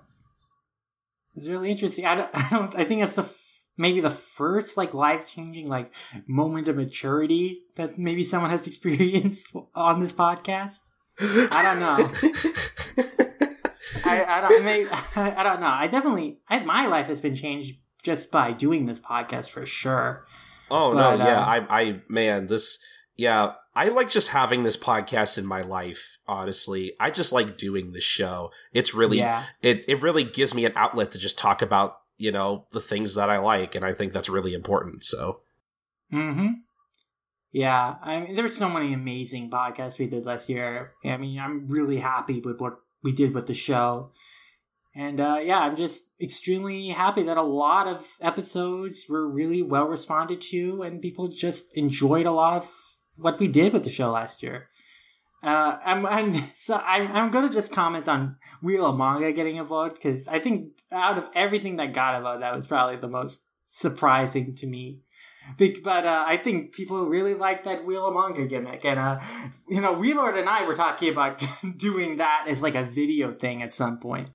That that would be amazing, and I would watch it.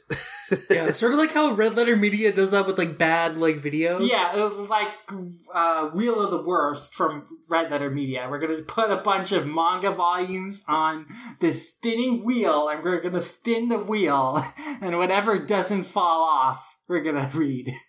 I wish that could be something we could do in the future is that, you know, especially if we want to cover something like shorter, but we don't really know exactly what we want to cover, you know, as far as like, you know, just shorter series or like just new releases in general, I think that would be fun to do, you know, every once in a while, every other month or something, just, just pick something random. I would love to do something like that, honestly. Yeah, I would too. It would be fun if we could also find a way to legitimately make him random because last time you just decided on Fire Force, and then like randomly I came up with this idea of the Wheel of Manga to just say to hide the fact that we're doing Fire Force. And, and I had an excuse but, to use the Family Feud theme. Uh, yeah. What my favorite game show. Um. yeah. so uh, it'd be fun if next time it actually was legitimately random and we were actually there was an and there has to be an actual wheel involved next time. oh time. man yeah one of us has to build a wheel or something um i don't know we'll figure something out yeah but yeah just some really good choices for people's favorite episode of our show last year but also i asked what was people's favorite episode of manga mavericks at movies and most of the people uh, answer to this one. So most of the people are listening to at movies, which makes me very happy. And so, yeah, pretty much everything got a vote, but the top response with, you know, walking away with a third of the vote was Netflix's Death Note, which was a really great discussion. There was, uh, I, just for the intro on that one alone, I think that was an amazing, no, you, amazing you, episode. You did an amazing job with that intro. And really just like, I, just the, just the experience of going through the thing that was Netflix's live action Death Note, just like that sheer optimism of, man, maybe this might be good, going from that to, man, that could have been better, actually. that was a journey.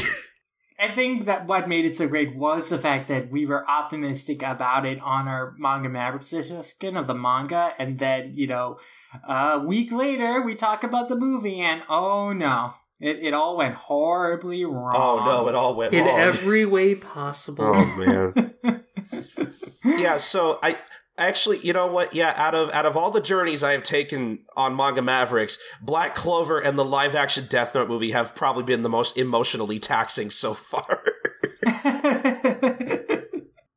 yeah, that was a great episode, and that was that was that our longest episode of at movies. I don't know. Was it? I don't know because I think our I think our favorite movies of 2016 was like two hours and I think the Netflix Note was almost two hours, but not not quite. So I'm not sure. But it was definitely one of the longer ones. Certainly one of the longer ones we had released in a while up to that point. And it was also notable because it was like the first episode in a couple months, and it kind of started off like this season two of at movies in a way that I think got even more attention than like the first five episode run of it. So I think, you know, that also kind of brought more attention to like the at movie side podcast in general, which was pretty good. Uh, yeah, so that was, that got the most votes. And then with 20% of the votes, uh, we have One Piece Film Gold, which was also very popular. We talked about a lot of good things about that movie, and it was a good movie. Yeah, I mean, I, I, I liked I liked being on that episode still, and it, it was a good movie. I saw that movie twice. It was that good, or at least I liked it that much anyway. Yeah, I saw it twice too, and I have the DVD, so I'll yeah, I, I still watch it again. I still I still need to get that on Blu-ray. You know, I at the time I said that Film Z was like my favorite, but you know, just because Film Gold is so watchable, that might be my favorite because like it doesn't have like as deep of character or villain as Film Z does, but you know, it's still real. It's like the most fun to watch. It's such an gold. entertaining movie. Like, yeah. I think I think seeing that in theaters compared to like you know watching it at home, it's not going to be as fun. Honestly, like that that's a movie. That's a movie I am glad I saw in theaters. I definitely think the theatrical experience certainly elevated, you know, the act of watching it, the experience of watching it because you're in a theater with a bunch of One Piece fans who are also like really into what's going on. Exactly. And that yeah. is a very special feeling that you know you don't get often, and hopefully we can have again when the next One Piece film comes out in a few years. Oh yes, that'll be nice. And so we have a four-way tie for fourth place here, with you know each of these getting about ten percent of the vote. With uh, episodes three, Sailor Moon R, The Promise of the Rose, and Yu Gi Oh! The Dark Side of Dimensions which I was supposed to be on, by the way, and I, I did. Yeah, no, uh, I don't think we made any concrete plans to have you on. Those, I asked to be on that episode, I, Sid. I guarantee I, it. I don't remember if you asked before we actually recorded. I think you asked after we ended up recording. That, that. probably happened, but I'm I because we saw. I'm pretty sure we saw that movie before you did. I mean, you, wait for Yu-Gi-Oh. Yeah, we could because we saw that movie like same weekend. We recorded it like the night after we saw it, or like the day after we saw it. And I don't think okay because I I remember for that like you had mentioned before we were recording that oh we we might have Colton on. Then when I asked you like the day before, you're like, "Hey, are we having Colton on?" You said, "No, we're not having Colton on." I never I never said that. I do not remember this at all. You're putting words in my mouth. I don't know. Whatever. Don't it's, it's, it's in the past. I'm not salty about it at all. Nope, not at all. I don't even care. except I, except except except I do. Um, but not really. No. Hey, you know, for what it's worth, both of the episodes of At Movies you were on were the most popular, so we definitely should have you on more of those. Good. Okay, so also tied with episodes three. Oh, we'll just talk talk about episode three. I also really like that episode because we talked about you know two nostalgic properties, two really cool movies related to nostalgic properties, and I enjoyed our discussion of both, and we had some really funny moments in both too. Uh, like when I called Chibiusa my daughter. That was hilarious. Uh, and then tied with that episode is episode 9, The Ancient Magus' Bride, and Lupin the Third, The Blood Spray of Goemon Ishikawa, which was a weird pairing of things to, you know, tie together as an At Movies episode, but I didn't really know what else to pair with Ancient Magus' Bride, because I released that episode, you know, when Ancient Magus' Bride, you know, came out in, uh, in early October, and we recorded that discussion in late July after we had seen like the Crunchyroll like anime movie night preview screening of the first three episodes. So we had that, you know, uh, on the backlog for a while as something like to release.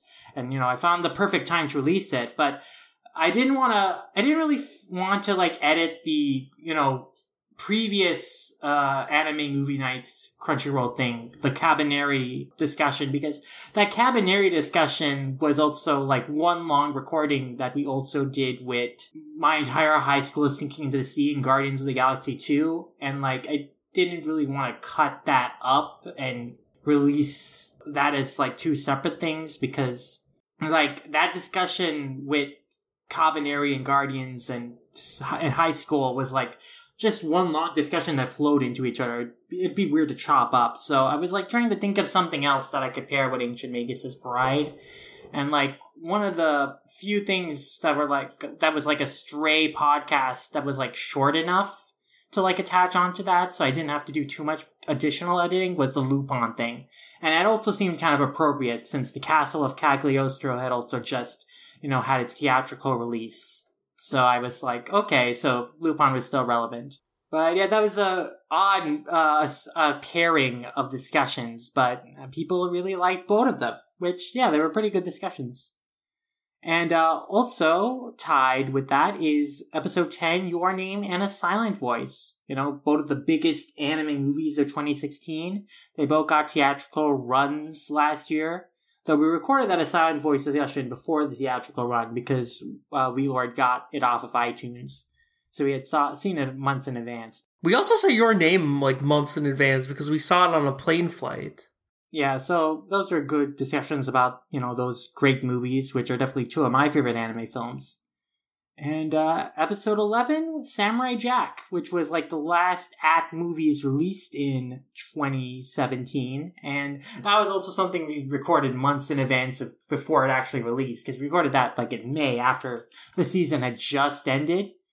But uh, then in October, they had like the re theatrical release of the pre of the premiere movie. So we saw that and recorded about it. And then towards the end of the month, they were doing another marathon of you know the season five. So I was like, okay, this is a good opportunity to get you know get both of these discussions out there as like one thing. So.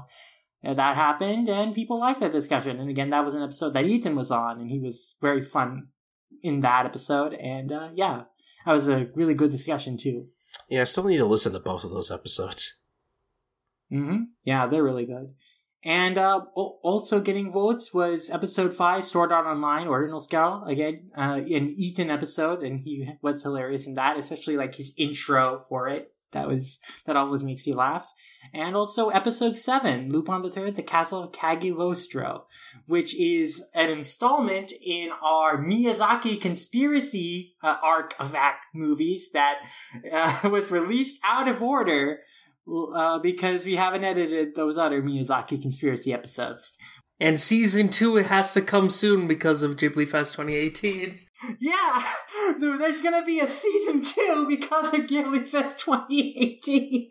We'll finally be able to uncover the secrets of Ponyo. Yeah, I mean, we have to record like the ending to season one because we still have to talk about Howl's Moving Castle. But then, yeah, we'll have a season two, a second arc. I wasn't expecting to do a second arc of the Ghibli conspiracy episodes, but uh, we are going to. I've, I've already thought of some ideas for Ponyo. Oh man, I'm excited for it.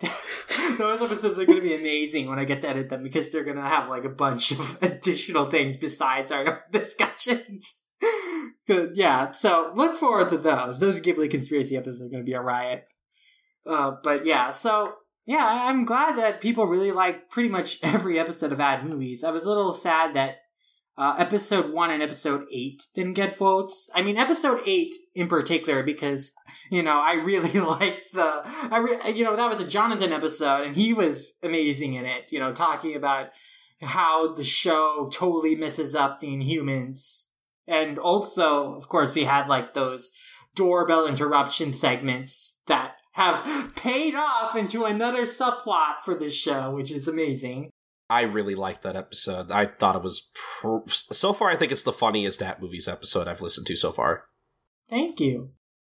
Yeah, so I love that. Uh, I love that episode, and yeah, episode one. I'm kind of just sad more people didn't listen to, but I guess like when when you start at the first episode of new podcast talking about your favorite movies of last year, it's like I, I thought that would be good grounds like to get people to know what our tastes in movies were, but I think people like to know what your thoughts are on individual things before you like talk about your favorite stuff of a year or whatever. But we are going to like talk about our favorite movies of 2017. V-Lord and I are going to record that pretty soon and release it. I saw way too many movies in 2017. Same. Uh, we saw all the Oscar movies too, so we can talk about those as well. Uh, so we're definitely going to be doing some more At Movies episodes this year. I mean, we have the material. We have 20 episodes worth of material. uh, but uh, that'll, come, that'll come out I was, soon. I was gonna Eventually. say you you could you Maybe. could you, you literally have enough episodes to just to just release like every other week. You could you could take up a whole year of just all your backlog if you release them. You know at a at at a I guess at a at a at a right schedule. Those those words came out right. Okay. Yeah, maybe, but I'll still have to figure out how I want to release those. But yeah, I'm looking forward to doing more at movies this year because I like talking about a bunch of movies and uh, it's fun. And so then moving on, we have what was your favorite episode of Manga Fights last year? And we only had like two released. We had a third recorded, but I didn't get that edited, and that's you know, before I edit any of those at movies, I want to edit that manga fight because it is a crime to the world that that is not edited and released because that is definitely the funniest manga fight we've ever done so far. Honestly, part of me doesn't even feel like it was really a manga fight because it basically just became a. It basically just became like an argument. I mean, it was a fight, and it was about manga. Like they stopped. Like I think like they stopped doing like rebuttals and stuff and just started arguing back and forth. But And we just started it, counting That's that. how it is. It's a, that's how it is, right? That's how it's supposed to be. That's the, they got passionate, Warren. They got passionate. See, that to me is is great because that's such a departure from like how we've handled manga fights so far. Because most of our manga fights, I I would say, have been pretty civil, and we we yeah uh, we don't we don't really have the chance to like talk over each other at all. Jonathan Eden got extremely passionate about this subject that they didn't have any interest in until I told, asked them if they wanted to do it. And they were like, yeah, we hate Monster Girls, or at least we think we do because we hate Monster Musume. We'll read all this shit and, and talk about it and do a fight about it. But then they realized, oh, we actually like a lot of this stuff, but we still hate Monster Musume. It's, it's crap. It's garbage. And so they, they had some really passionate things to say about the stuff they liked, and they had some really harsh things to say about the stuff they didn't, aka Monster Musume. But yeah, uh, that was that was definitely the funniest episode, and I I need to get that edited and released because it's a shame that it hasn't been experienced yet. oh, and uh, you definitely need to arrange for more manga fights in the future. I think that uh, there's some there's there's stuff I had planned, but uh, there's also probably other things that we could do with that. It's I probably won't be recording any more of those until like the summer though, just because you know it's I don't have that much time to edit stuff on my own for right now. But yeah, I, I definitely want to get back to doing more. Man, yeah, those manga fights, re- we really put a lot of work into those. And if we're going to get back to those, I think it's safe to say that me and Sid really want to. We re- like whether it's me or Sid that has to edit those. Um, you know, regardless of who who has to edit those, you know, we we want to make sure that we kind of maintain a certain quality with these manga fights. Um, because yeah, man, th- th- those are those are some of our best recordings. If I'm being completely honest. Definitely. I love doing them. But yeah, so they only released the JoJo's manga fight and the My Hero Academia manga fight last year, and uh, the My Hero Academia manga fight swept away as people's favorite. It got 77% of the vote. So they were both good episodes, but that My Hero Academia one was definitely like very fun and unique. Yeah, yeah. I, I remember Doc and Jeff giving really good answers to a lot of our uh, a lot of our questions. Yeah, so that was really nice. And uh, yeah, I hope to do more manga fights in the future that are also in the vein of what we ended up doing last year. Is like because in the 2016 run of manga fights, we it was like me against everyone for for the most part. Like we invited someone else on the show to debate me, but then finally last year, like in the manga fights we recorded, it was like we invited two different people besides us on the show to debate each other, and that's like more of like the direction I wanted uh, that you know I wanted to go in from the start, but we ended up finally doing. So uh, yeah, I'm pretty happy with that and uh, I'm you know again I just want to keep doing more manga fights and I have like plenty of ideas and plenty of like people I would think would be really funny and really awesome to bring on so uh, hopefully we can get back to doing that in the summer and so uh, let's move on to talk about our fav- people's favorite moment from our podcast mm, I wonder year. which one it and, is. Uh, uh, there. Let's see how many responses there is for this. One, two, three, four, five, six. Six people responded the cross account rant. yes.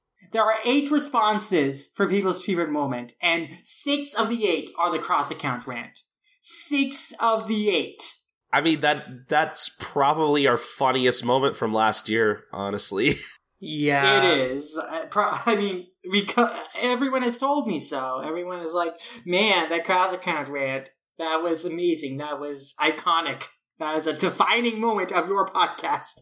So, hey, I'm really glad people enjoyed how passionately angry I got at that series.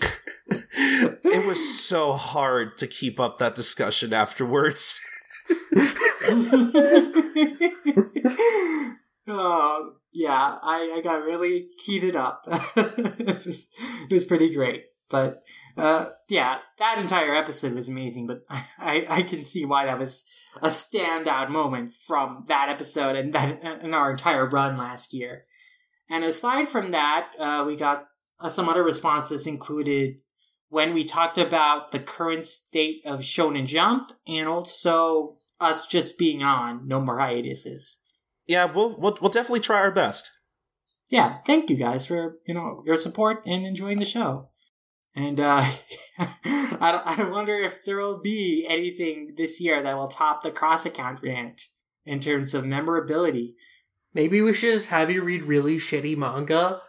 And then well, it's like... not so much the fact. It wasn't just the fact there was a shitty manga. It was the fact that it was shitty in the specific aggravating way that got me so mad.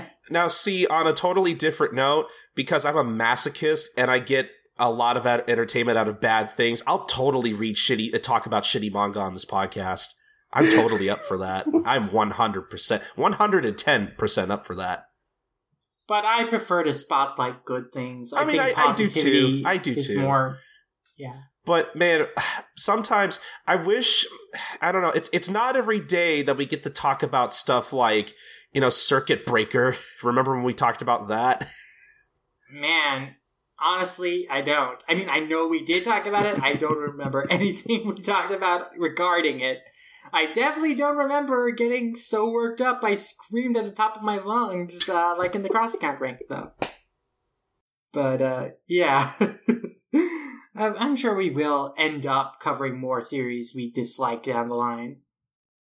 But, uh, yeah, now we will talk about where people listen to our podcasts. And, uh, those include, and that, most of people listen to it on, uh, both YouTube and iTunes. That that both got like thirty one percent of the vote. That sounds about right, honestly. And uh, aside from that, there are uh, seventeen uh, percent of people who listen to it on All Comic, uh, nine percent listening to it on Hipcast, and in terms of like other places, there's Podbean and uh, Overcast and that's and Player FM. Yeah. And so uh, there's some stray other places. We are on a lot of platforms, a lot of which you know I don't even remember. But uh, there was no votes for Medium, which I don't even remember why I put that on the poll. Then probably take that out and replace it with one of those other things next year. But yeah, I mean in general, most of us listen to uh, our podcast on iTunes and YouTube. Mm-hmm. Yeah. And where do people follow us on social media? Uh, most of them follow us on Twitter. There you go. I feel like putting YouTube might have confused people in this one because then the next question is like, are you subscribed to the YouTube channel? But like, there is like a difference in like following a channel and subscribing to the channel that I kind of learned recently.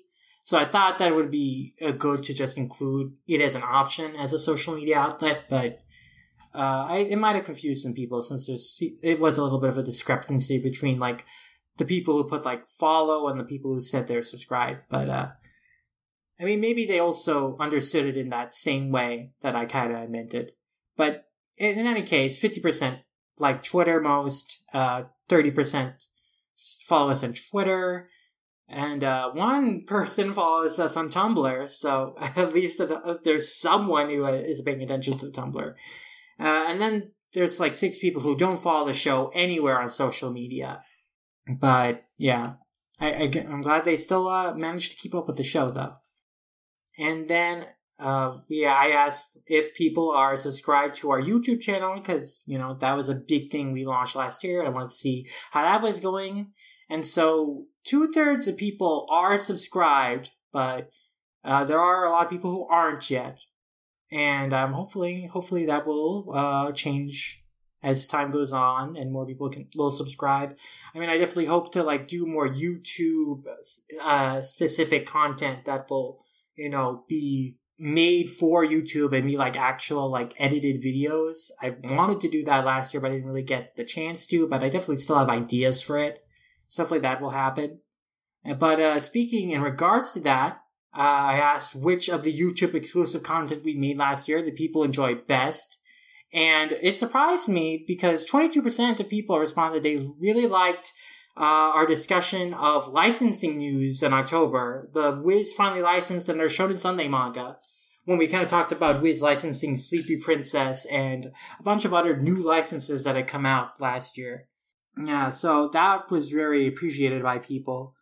I think in general, people like it when they see like uh, videos or like the news pieces on the channel. So I definitely will upload more of that stuff. Before I thought, you know, that stuff wouldn't be like relevant later, so I didn't upload it. But in the future, I'll upload. I'm going to be uploading more of the news content on there since it seems people do appreciate that, especially like the maybe the YouTube only listeners. Uh, aside from, and there's also a lot of people who just in general haven't seen the YouTube stuff yet. But uh, uh, second most uh, seen thing was the the podcasters against piracy manga rap, which I was uh, trying to start this you know movement of uh, getting uh, manga lovers and podcasters to make anti-piracy raps. Back when you know that was like a hotly debated thing. But uh, all the people i tagged did not respond to me. So i mean they said that they might do it but they didn't end up doing it but uh, i'm gonna still hold you to that maxi one of these days you're gonna have to come stew with that man and then uh, after that we had a lot of people who liked well, we had like uh, two people who really liked the Juni Taisen anime episode reviews, which you know I also really enjoyed doing. A lot of those ended up just being me talking about it because we uh, ultimately V-Lord couldn't end up like recording it. I still haven't finished that show, and we still haven't finished like reviewing that show. So like down the line in the summer, I hope that we can like wrap up both these Juni Taisen episode reviews and the Kino's Hino reviews because I enjoy doing them, and I definitely have thoughts on those shows and how they ended and those specific episodes too. So hopefully we can finish that up. Watching Kino now just kind of frustrates me.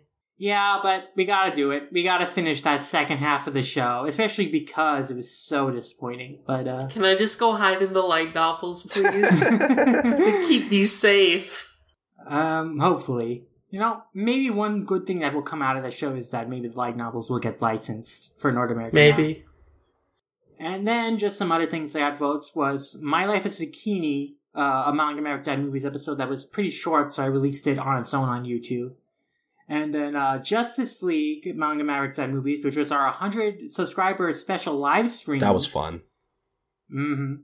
And also Netflix's Castlevania, the first episode of Manga Mavericks on TV, which is basically at movies, but with uh, on TV instead. Uh, yeah, so a lot of those were seen and appreciated. And I am happy about that. And then in terms of what content people would like to see more of from our YouTube channel, we have, uh, as the majority, just more reviews with a 41% of the vote. And then in second place, tied for that, we have video essays at 16% and live streams as well. And then in addition to that, we also have votes for lists and news. So those are definitely all things that I would look forward to exploring in the future.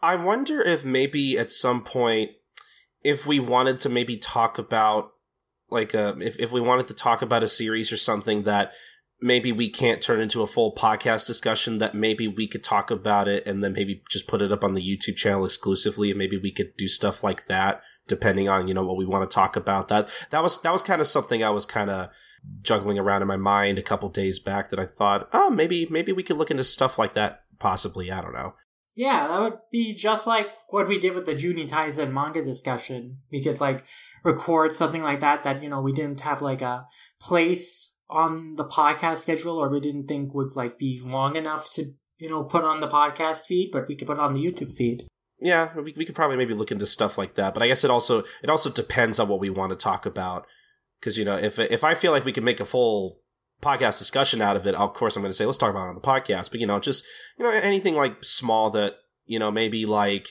maybe maybe I'm interested in talking about, but Sid's like, ah, oh, no, I don't know. Maybe you you could talk about that, Colton. I don't really want to talk about it. You know, just something like that. I don't know. We have specific things we want to talk about or something. I don't know. Just stuff like that. Yeah, like individual things that we might want to talk about. That yeah, the YouTube channel would be a great place for that. I mean, that's kind of what me and Real have already been doing, but and so like yeah, we could just continue to do more of that. Mm, okay, I see. And uh, before we move on to like the final couple of questions here, which are like talking about stuff people would like to see from us and like some final thoughts they have on our show, I'll go over and since we've just been talking about a bunch of YouTube related uh, questions, let's look at the YouTube statistics for last year because those that those also tell like a different but very interesting kind of story of what people are interested in when it comes to our podcast and also what they really uh, like the most about our show.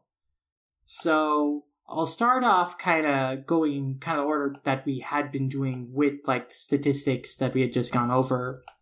And first, let's look at kind of the demographics, like the, the geographies here. And so like the top five countries that watched our show in uh, 2017 on our YouTube channel was uh, people from the USA comprised 50%, of the geographies. And then the UK was 10%. Canadians were 6%. Brazilians were 2.5%. And the Netherlands was 2.5%.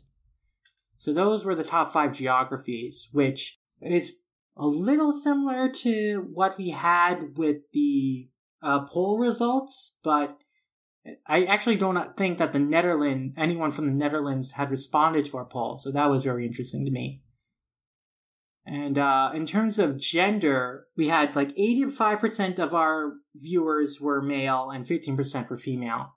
So actually a little more lopsided on the YouTube channel than compared to uh, our our poll results. But uh, from what I know of, you know, channel demographics, that's pretty in line again with what these kind of nerd focused channels tend to, you know, get in terms of demographic breakdown. And also, again, it probably has to do with the kinds of content we release. And uh, again, I hope to make that 50 50 at some point. And then in terms of playback locations, most people just watched it on the watch page, not really in external websites or whatever. In terms of traffic sources, most people came in through browsing features, so they were like searching for subjects and then discovered our videos. This also includes like YouTube search that was also like a big way people discovered us. And also we popped up in suggested videos too. So uh, people saw us on the sidebar and they clicked and discovered our videos that way. So we're being discovered by all the metrics that, you know, are uh, enable like people to discover new YouTube channels. So that's good. It's good that uh, we're, we're getting promoted alongside some other channels. That's good. And uh, in terms of the top viewed videos we had on the channel. Oh, here we go. 2017. Do you guys want to start from bottom to top? Mm, let's let's start from the bottom. All right. Do you want to do top ten or top five? Mm, let, let's let's do five. All right. Yeah. So at number five, with over 460 views in 2017, we had the Ruby manga is ending, which is one of our earliest videos. That was released in the first week of the YouTube channel being active. And basically, it was just 10 minutes of us discussing the Ruby manga's ending and, you know, our thoughts on, my thoughts really on the manga and like why I was disappointed on it. So that got a lot of attention, uh, probably because I also like uh, promoted it on the Reddit board. So like people might have discovered it that way. I kind of stopped, you know, promoting the videos there because I got a, there was just a bunch of annoying comments from like people who don't like people linking their YouTube videos. So it was like, okay, I'm not gonna bother with this anymore. Mm, yeah, yeah, Re- yeah. Reddit's sometimes kind of annoying. yeah, but people still discovered and appreciated the discussion of the Ruby manga. And then at number four, with over 580 votes in 2017, we had My Brother's Husband is the Best, our My Brother's Husband discussion. Since then, that has gotten a ton more votes, but yeah, that again, as we kind of discussed before, that was one of our best discussions from last year about a series we both really loved, and I'm glad that it got a lot of attention and appreciation. At number three, the third most viewed video, uh, with over 780 votes, we had The State of Shonen Sunday. Again, one of our best discussions.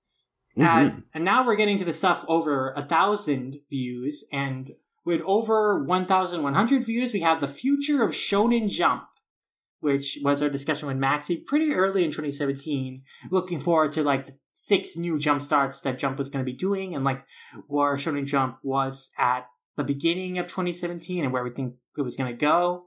So I kind of feel like compared to the Shonen Sunday discussion, that one is a little dated because we kind of know the result of those uh, six new jump starts and which caught on and which didn't. But it was still like a really, really great discussion about Shonen Jump in general. Yeah. And then number one with over 3,000 views, so over a third more views than Future Shonen Jump, we have How I Learned to Stop Hating and Love Black Clover, the Black Clover discussion. Yep, there we go. So yeah, that was the most popular thing on YouTube it's it's pro- it's safe to say that that video probably picked up a lot of traction once the anime became a thing and people were probably probably pretty hungry for some Black Clover content. So I definitely saw a spike in more traffic after that, but it was already our number one video even before the Black Clover anime came out, and it already had like over a thousand views by that point. So fair enough, yeah, yeah, hmm. but it definitely got even more thanks to the anime and people like searching for Black Clover related stuff. So yeah, those were our top five viewed videos.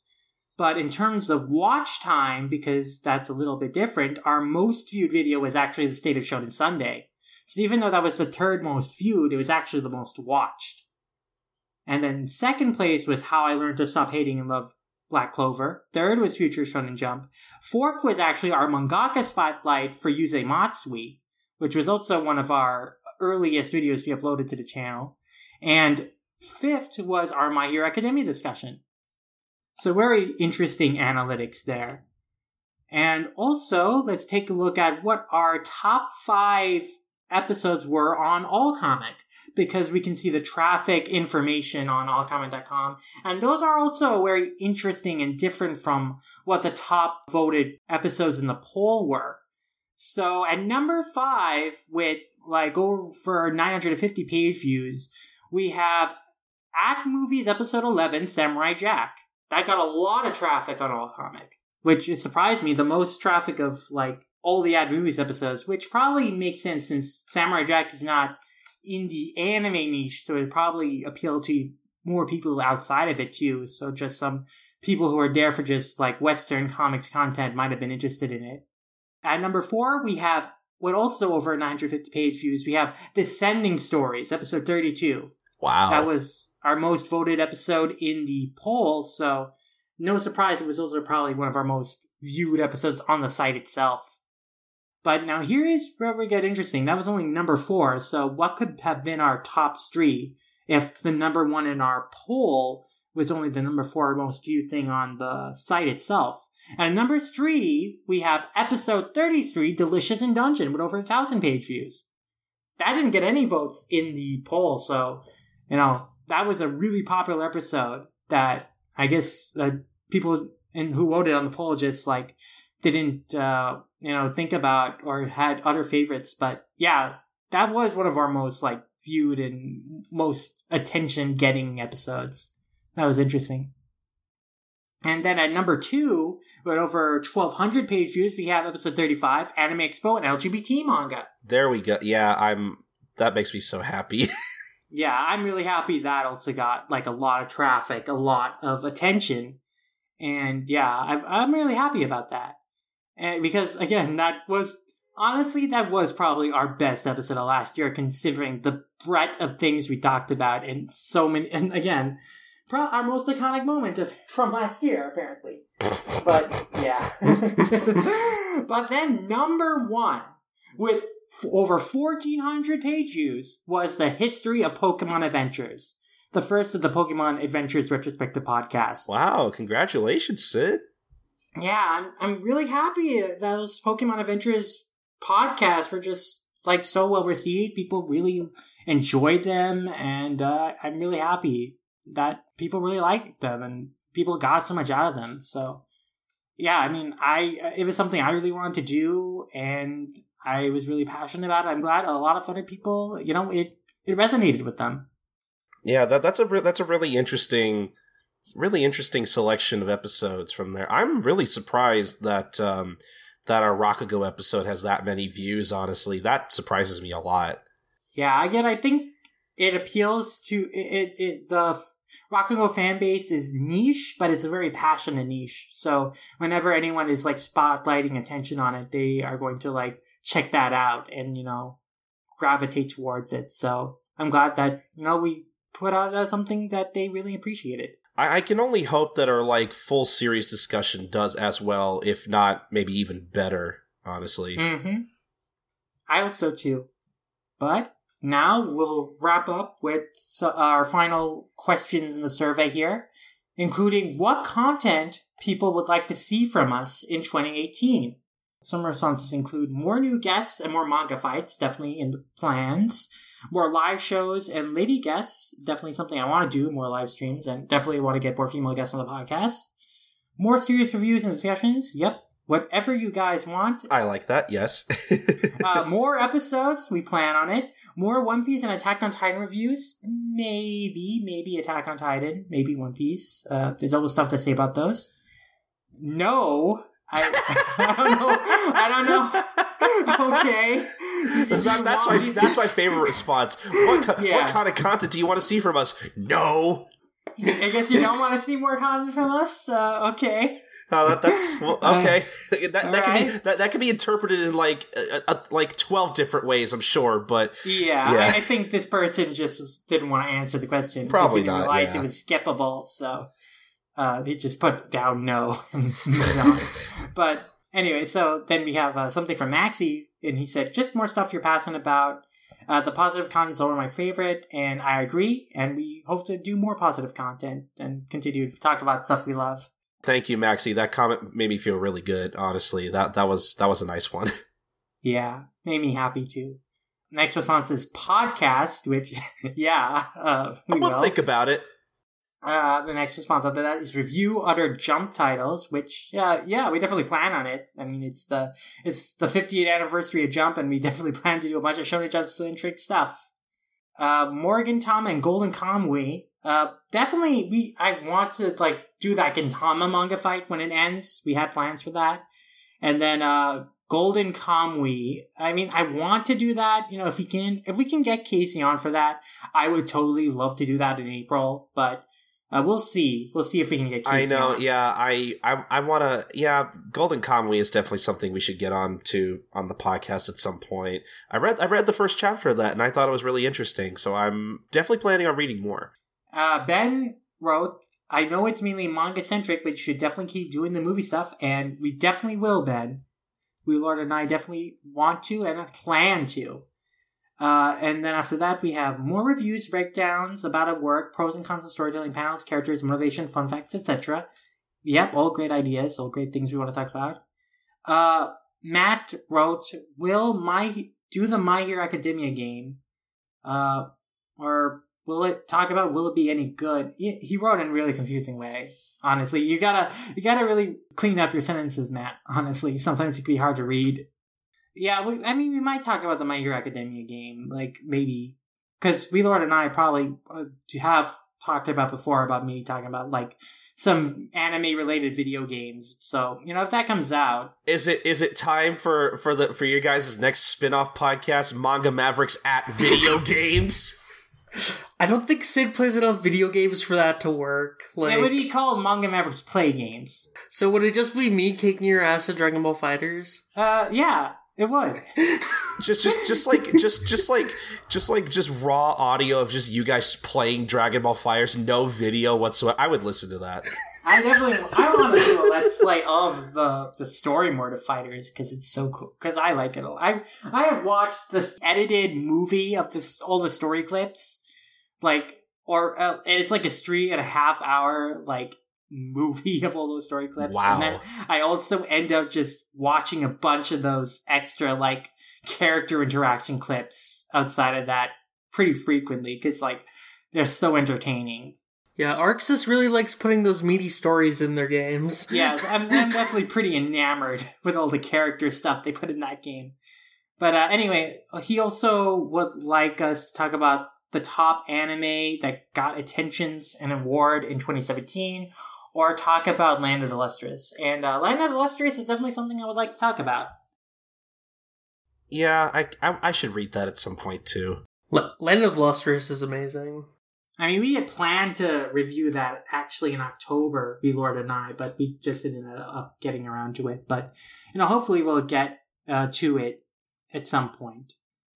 And then uh, next comment is more stuff about Shonen Sunday, shoujo manga, stuff about mangaka, and just the same stuff we're already doing. Which, uh, yeah, cool. I mean, we definitely want to do that stuff.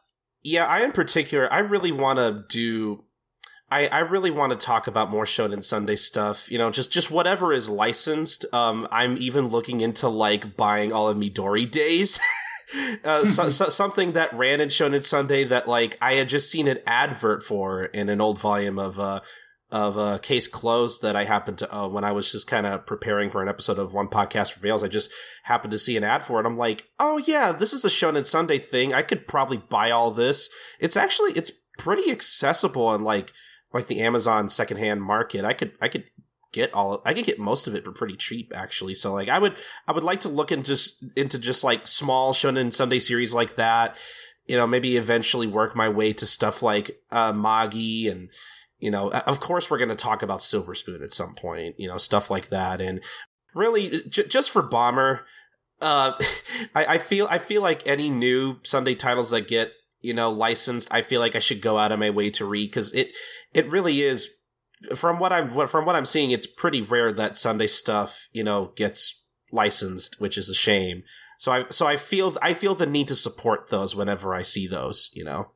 Yeah, one idea I had of something that I would like to do is like have a show where we talk about new volumes of Shonen Sunday titles being released in North America and kind of give a spotlight on those because there aren't too many of them that would be unwieldy.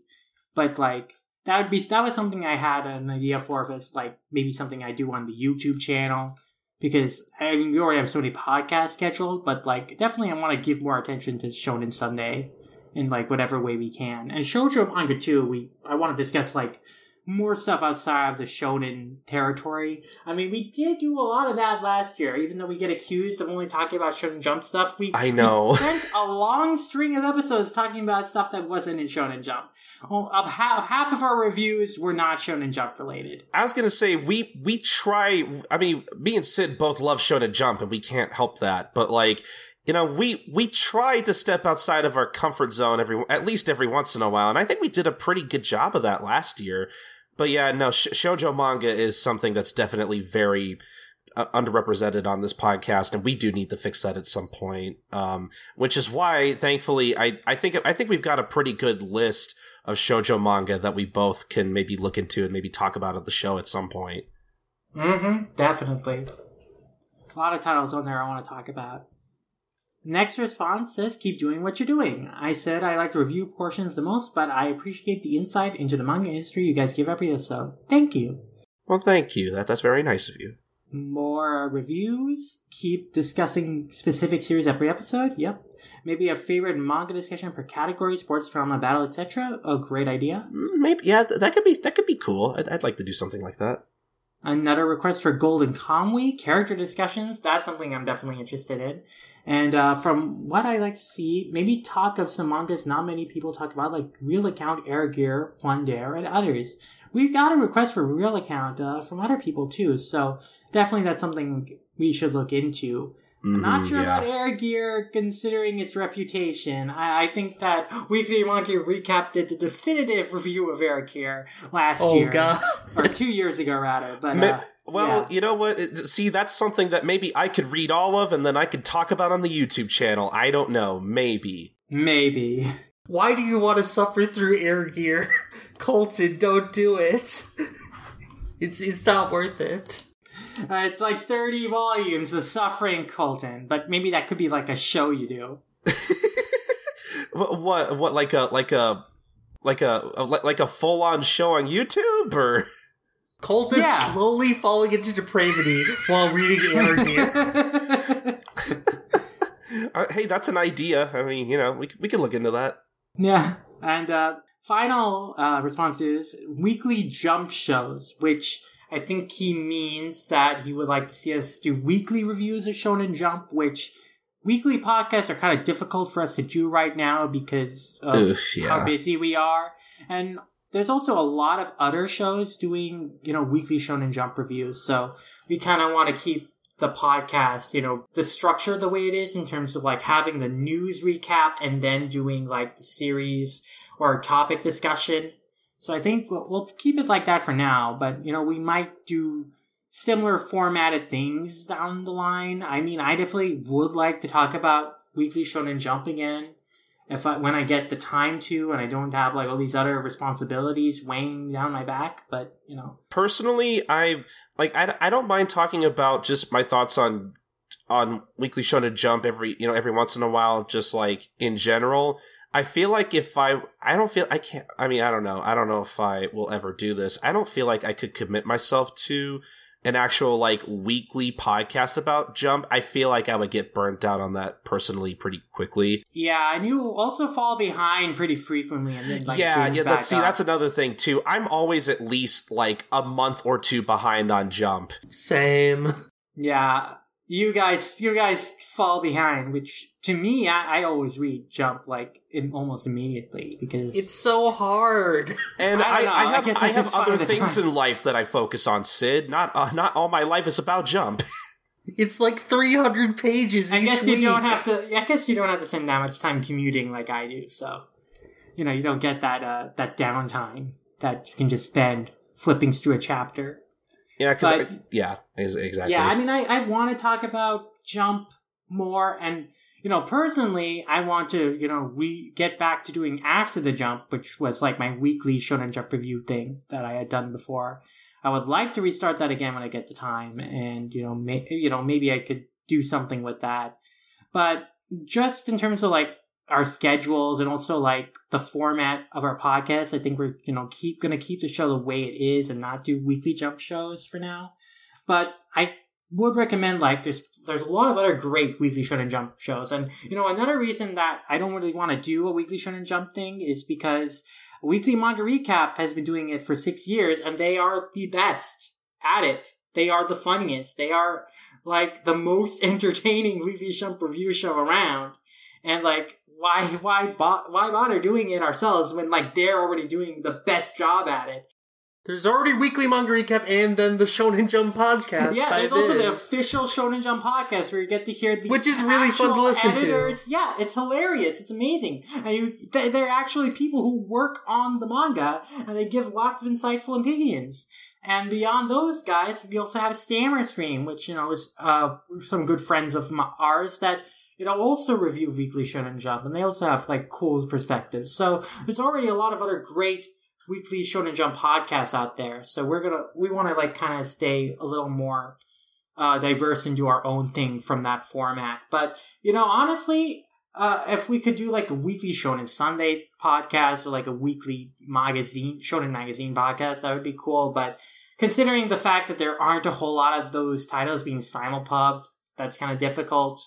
And also, again, the time factor is a big issue. oh but yeah. You know, things can always change in the future, but for now, it's it's not a whole likely possibility. Yeah. But uh, moving on, I also asked what who would people like to see as a guest on our podcast in 2018. We we had a we had a few uh a few suggestions for you know Casey and Maxi, which you know again we want to have both of both of those both of those guys on again at some point. Yeah, uh, also suggestions for Rock Lisa, which Colton has had on uh, Life Lessons. Yeah, uh, Lisa Wallen. Yeah, she's uh she's really funny. Um, so so I I love Lisa so much. But you know, if, if you're listening to this and you don't follow Lisa Wallen on Twitter, you need to do so immediately. Um, she's definitely one of the funniest people I follow on Twitter. She she actually incorporates anime into her stand up and is actually pretty good at doing so without coming off like obvious or cringy about it. Yeah, the comedy clip she has on her twi- like pinned on her Twitter is like golden. like it, it's so funny. yeah, she she's definitely great. Um, yeah, I, mean, I know she's been catching up on a few new jump stuff lately. If if she if she ever has a series she wants to talk about on here, I'm I'm I'm, I'm totally down for having her on. Yeah, I know she's really into haikus, so we could have her on to talk about that. Yeah, Haikyuu is something we need to. I, I need to. Well, I, I know Sid's read a lot of it. I need to tackle Haikyuu again at some Mhm. point. Um, but no, yeah, we could probably do that. Yeah, I, I want Lisa on the show as as much as everyone else does. She's I love talking to her. She's great. Definitely. We also had suggestions for that guy from the Justice League review cast, which I I'm, I think that this is referring to Kenny. And yeah, Kenny was really funny. I definitely think he'd be great for more live streams and stuff. And uh, some suggestions for Jason Thompson, someone from the early days of Viz. Maxie just suggested uh, that we get Marlene on the podcast, which we've already taken care of. So we're already off to a great start. But but hey, may, maybe maybe we could have her on again sometime. I don't know. I, I mean, I hope so. I think there'd be a lot of great opportunities too. Mm. Uh, ben also wants uh, us to bring back Kenny, who he calls his uh, our uh, diversity quota friend. And he also uh, says that we should also get Ethan and John back on, which, uh, yeah, definitely. I love those guys. I love talking to them. They'd be great to have back on. Uh, just basically a return of everyone who we already had on uh, this last year and before. Uh, also more industry guests and publishers, which definitely, you know, I definitely, a lot of suggestions for people from the industry, and that's definitely something that we plan to do. I want to reach out to more industry guests.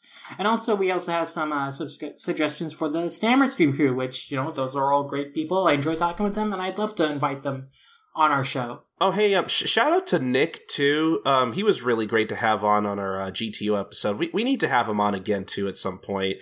Yeah, we planned to have him on the Tokyo Pop thing, but uh, that that we didn't end up doing that last year. But hopefully, we can get around to that sometime. Yeah, I think I honestly I think Tokyo Pop's always going to be a pretty relevant topic. So Especially since they're coming back into the manga field. Yeah, Yeah. they licensed Konohana Kitan, which was a great anime from last season that they've licensed, but they, they licensed the sequel series and not the original, so Wait, what? They they licensed the sequel, but not the original. yeah, so because I- Tokyo That makes no sense. yeah. Tokyo Pop. Why do I own so many Tokyo Pop releases? Oof. Uh, because they're they're cheap and easy to get, but They're not cheap. I spent like forty bucks on well, one. they're they're they're obscure oddities that will that are unlikely to get licensed or skewed. Oh, So look, it was look, a waste to me to buy so many volumes of their release of Fruits Basket. Oh, look, I, did gar- I guarantee. I guarantee you, if if a publisher came out and said, "Hey, we're going to re-release and retranslate all of a Great Teacher Onizuka," I would totally buy all that and just get rid of my Tokyo Pop coffees.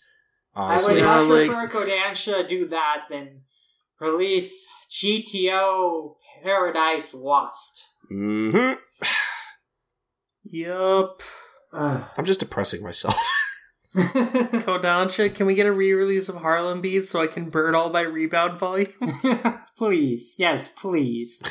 But uh no, we've got some great suggestions for you know guests to have on, and we definitely plan to bring back all the guests we had on last year, and we definitely want to get more manga industry guests on the show next year, and uh also yeah, just we want to have more guests in general, but. So thank you guys for the suggestions, and we hope to get some a lot of these guys on.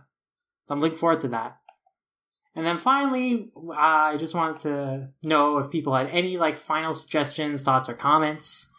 And uh, Spark asked, "Where was Colton Junior Jerks?" And um, he'll maybe he'll he'll be back. I'm sure. I'm sure he'll be in the thumbnail for this survey results thing. Now that you've reminded me, but uh, you know, I just forgot to put him in stuff. But you know, maybe I'll I'll remember to put him in the thumbnails for future things. I want to start actually making custom thumbnails, like uh, like thumbnails that I actually draw, which is something that I was thinking of doing for a long time, but I just didn't end up having the time to do. and just add But- Colton Jr. in all of them. Exactly. It's gonna be like a Where's Waldo where you just have to find like Colton Jr. on, like, Colton Jr. picture. could be the Panda Man of Manga Mavericks. That'd be amazing. Exactly. Uh, honest, yeah, honestly, that's something I should start doing. So, you know, look forward to that. And Colton Jr. shall return. Hey, if you haven't watched it yet, Colton Jr. did uh, actually return. He uh, promoted this survey on the YouTube channel. You can watch that. yes, There you he- go. I, I, Col- Colton Jr. is very adorable, if I do say so myself. Yeah. Has your looks and my voice, but an interesting combination. yeah, see, when you put it that way, It sounds like some weird like forgotten love child. yeah. I didn't want to say it, but thank you, V Lord, for saying it because I didn't want to say it. well, moving on from that, uh, let's let's talk about. Uh, Maxie says just keep having a good time first and foremost. Try and keep it in that sweet two-hour space whenever possible, and be kind to yourselves. Thank you, Maxie. We always appreciate your kind comments. And Ma- Ma- Maxie is always a, a force of positivity that I'm glad I have in my life, and every every everybody should follow him. yeah. He's a precious cinnamon bun. Yes. he really is. Unfortunately, we uh, did not end up keeping in that two-hour space this time. no. But uh, but but, if, but Rip. we'll, we'll try. We're, we're gonna keep trying. We try, guys. We really do. We don't mean to do this. It just happens. Hashtag Manga Mavericks did nothing wrong. yeah, we, we didn't do anything wrong. We just get a little carried away sometimes. We sure did. Uh, Matt says uh, we should make sure videos are usually talking about the most popular mainstream stuff, stuff Netflix picked up. Uh, I mean, we don't really I talk guess. about anime. I mean, like, in ge- I mean, we do talk about popular stuff, but like, I actually would like to talk about more obscure, maybe stuff that gets less attention, honestly. But I mean, there's a balance we can make for both, sure. Personally, I'll even go a step further. I just, I really just want to talk about stuff that I'm, you know, if, you know, if, you know, if we're not, how do I word this? I want to talk about stuff that, you know, if I'm not at least interested in the, you know, at least stuff that, you know, both me and Sid are interested in, stuff that we both want to talk about. Cause, yeah, I don't like the idea of just talking about popular stuff. That would get boring after a while. Mm-hmm. Yeah, definitely. I think uh, variety is the spice of life. exactly, yeah. And then uh, the next suggestion is I always like listening to your short, consumable chunks of episodes. Four hour long podcasts tend to be daunting when you don't have a lot of free time to be listening. But I love to catch up on those topics that interest me. Perhaps taking Q&As as a separate podcast would be nice. Otherwise, keep up the good work. Thank you for the comment. And yeah, I mean, again, we're going to try and avoid doing those four hour long podcasts and like try and do it in two hour long chunks at the least. And, you know, sometimes we have these like outliers that fall maybe in that two to three hour range. But I, I think in the future, we're going to try and get that down to two hours. Yeah, we're we're de- we're definitely trying, guys. And also, uh, to his other point, I feel like we we kind of already do. Um, we we we we already kind of separate Q and A's into separate episodes. We've done that at least like two or three times last year. Um, Yeah, we did that twice last year because we had such a high volume of questions. But yeah, we you usually don't get a whole lot of questions, but when we do get like such a big amount, like it is worth it just to do an a whole show for that because those Q and A episodes are two and a half hours like on their own. You know, just talking about Q and A's. So yeah, when when it gets to be that long, we're not gonna burden uh, our podcast with that much extra, you know, stuff to listen to when that could be its own thing. But thank yous, and uh, another nice comment to wrap up this discussion of the survey results. This person writes, "All I can say is thank you for bringing the best stuff and uh, getting to look at mangas people don't usually talk about. And also, Colton, I love you. You're very nice to talk to." yeah, I I know who this is from. Thank you so much. I, I appreciate it. Mm-hmm. And that's a wrap on our survey results discussion for Finally. 2017. Yeah, this Hooray. took much longer than I thought because last year it only took about 40 minutes to go through the survey results, but this year, man, this was like uh, an hour and a half, I think. But uh, there was a lot to talk about, and it was very interesting to go through all these and like kind of muse about like what people responded to and what people are looking forward to and want to see from us in 2018 and i really hope and i think we will meet everyone's expectations because i think we have like a lot of great plans for the show this year and i'm really excited about them and i'm just looking forward to continuing making great podcasts and talking about great manga Personally, I feel like we have we we have we have too much we want to do, and that's a good problem. Uh, yeah, it is a good problem, though. We have to make sure not to over our overburden ourselves with like too ambitious of Mhm. plans Yeah. because there's only so much time, and uh, sometimes things get away from us, and unexpected stuff comes up that delays things. But Yeah, yeah. Me, me, and me and Sid, me and Sid are basically like the, like the two people uh, who are keeping this podcast afloat, and Sid even more so with the YouTube channel. That's that's that's all him. I mostly don't really have anything to do with that, honestly. Um, but you know, like we we would need our own studio to try to do all the things we want to do, and to try to do all accomplish all the projects that we want that we would want to. So and financial security. yes, a lot of that, especially. Um, maybe someday we'll be there, but I don't know. Maybe we'll just have to see what the future holds. It'll take a little more time, I think, for us to like find that groove Oh but I think that you know I, we're growing, and I think that uh, there's just a lot to look forward to with the podcast. So as long as we keep doing what we're doing and keep like making stuff we really like doing, I think you know, we'll just continue having fun with that and continue to make, you know, really fun things, which is what I want to do more than anything. Yep, I, I just want to have fun and talk about all the, you know, basically just talk about stuff I really like and talk about stuff that I know I'm gonna have things to say, especially. Um, but yeah, I, I think that's really about it for the show, though. Mm-hmm. Thank you for coming on, V-Lord, and uh, talking about the survey results with us and also talk about you know act age and uh, starting point. It's good to have you on, and uh, you'll definitely be on more episodes considering you're like the co-host of all the other side podcasts. yeah. yeah, yeah. Thanks for coming on, V Lord. It was it was nice having you on. So, V Lord, where can the good people find you? Um, the people can find me on Twitter at VLordGTZ. That is at V V L O R D G T Z. Um, I usually just talk about whatever I'm uh, doing on there, whether it's watching movies or drowning in an endless abyss of manga. yeah. and uh, buying more manga that I won't get around to reading. Oh, I know that feeling so hard.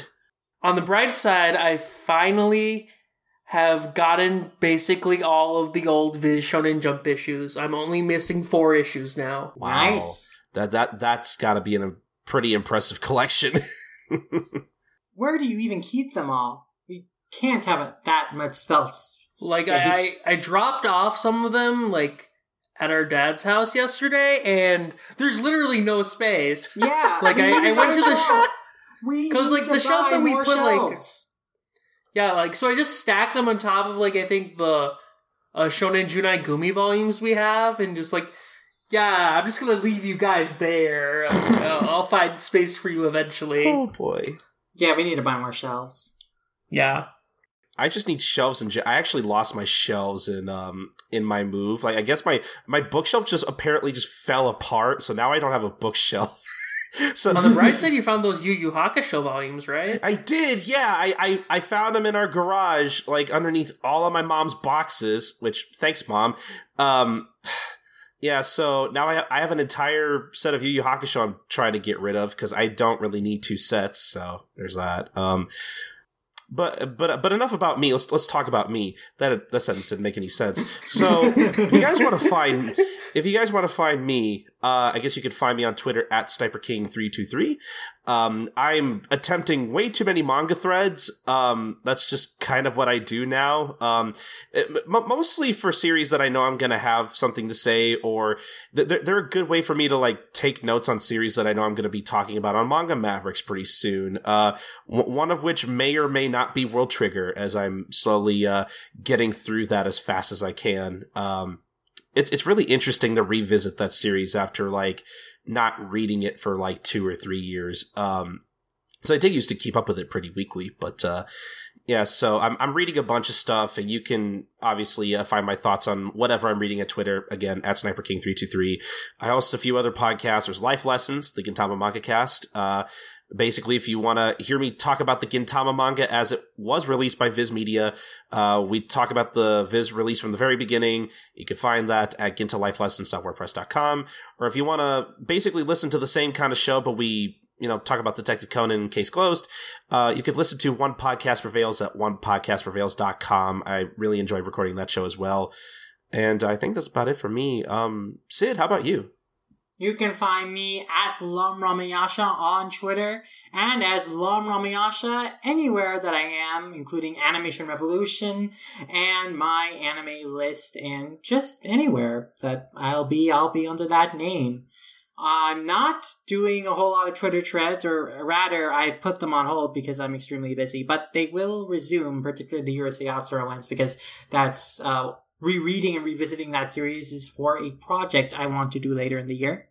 That will continue eventually, but I am doing more reviews over on allcomic.com. I've got reviews up for Mazinger Z Infinity and Magical Girl Lyrical Nanoha Reflection, as well as a review out for Astra Lost in Space, and I have more reviews that I hope to write in the coming weeks, so you can look forward to those.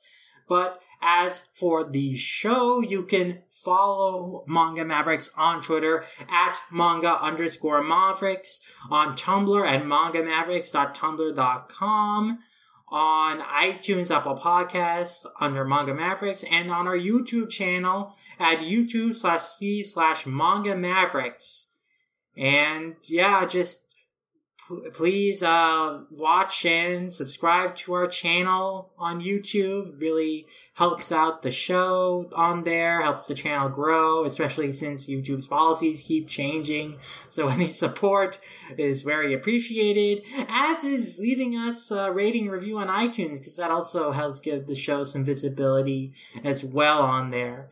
And if you have any suggestions, feedback, or comments, maybe there you didn't got a chance to take the survey, but you still have suggestions or some things you would like to, you know, say about like what you think about our podcast and what you would like to see from us this year, you can definitely shoot on an email over to mangamavericks at gmail.com. We love reading your guys' feedback and answering your questions, and we definitely appreciate all the like fan involvement uh, that we get.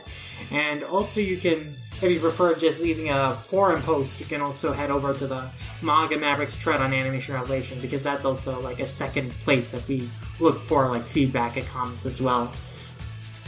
But that does it for the show. This was episode 44 talking about our survey results for 2017 and we will see you next time for a discussion of World Trigger, hopefully. Sayonara.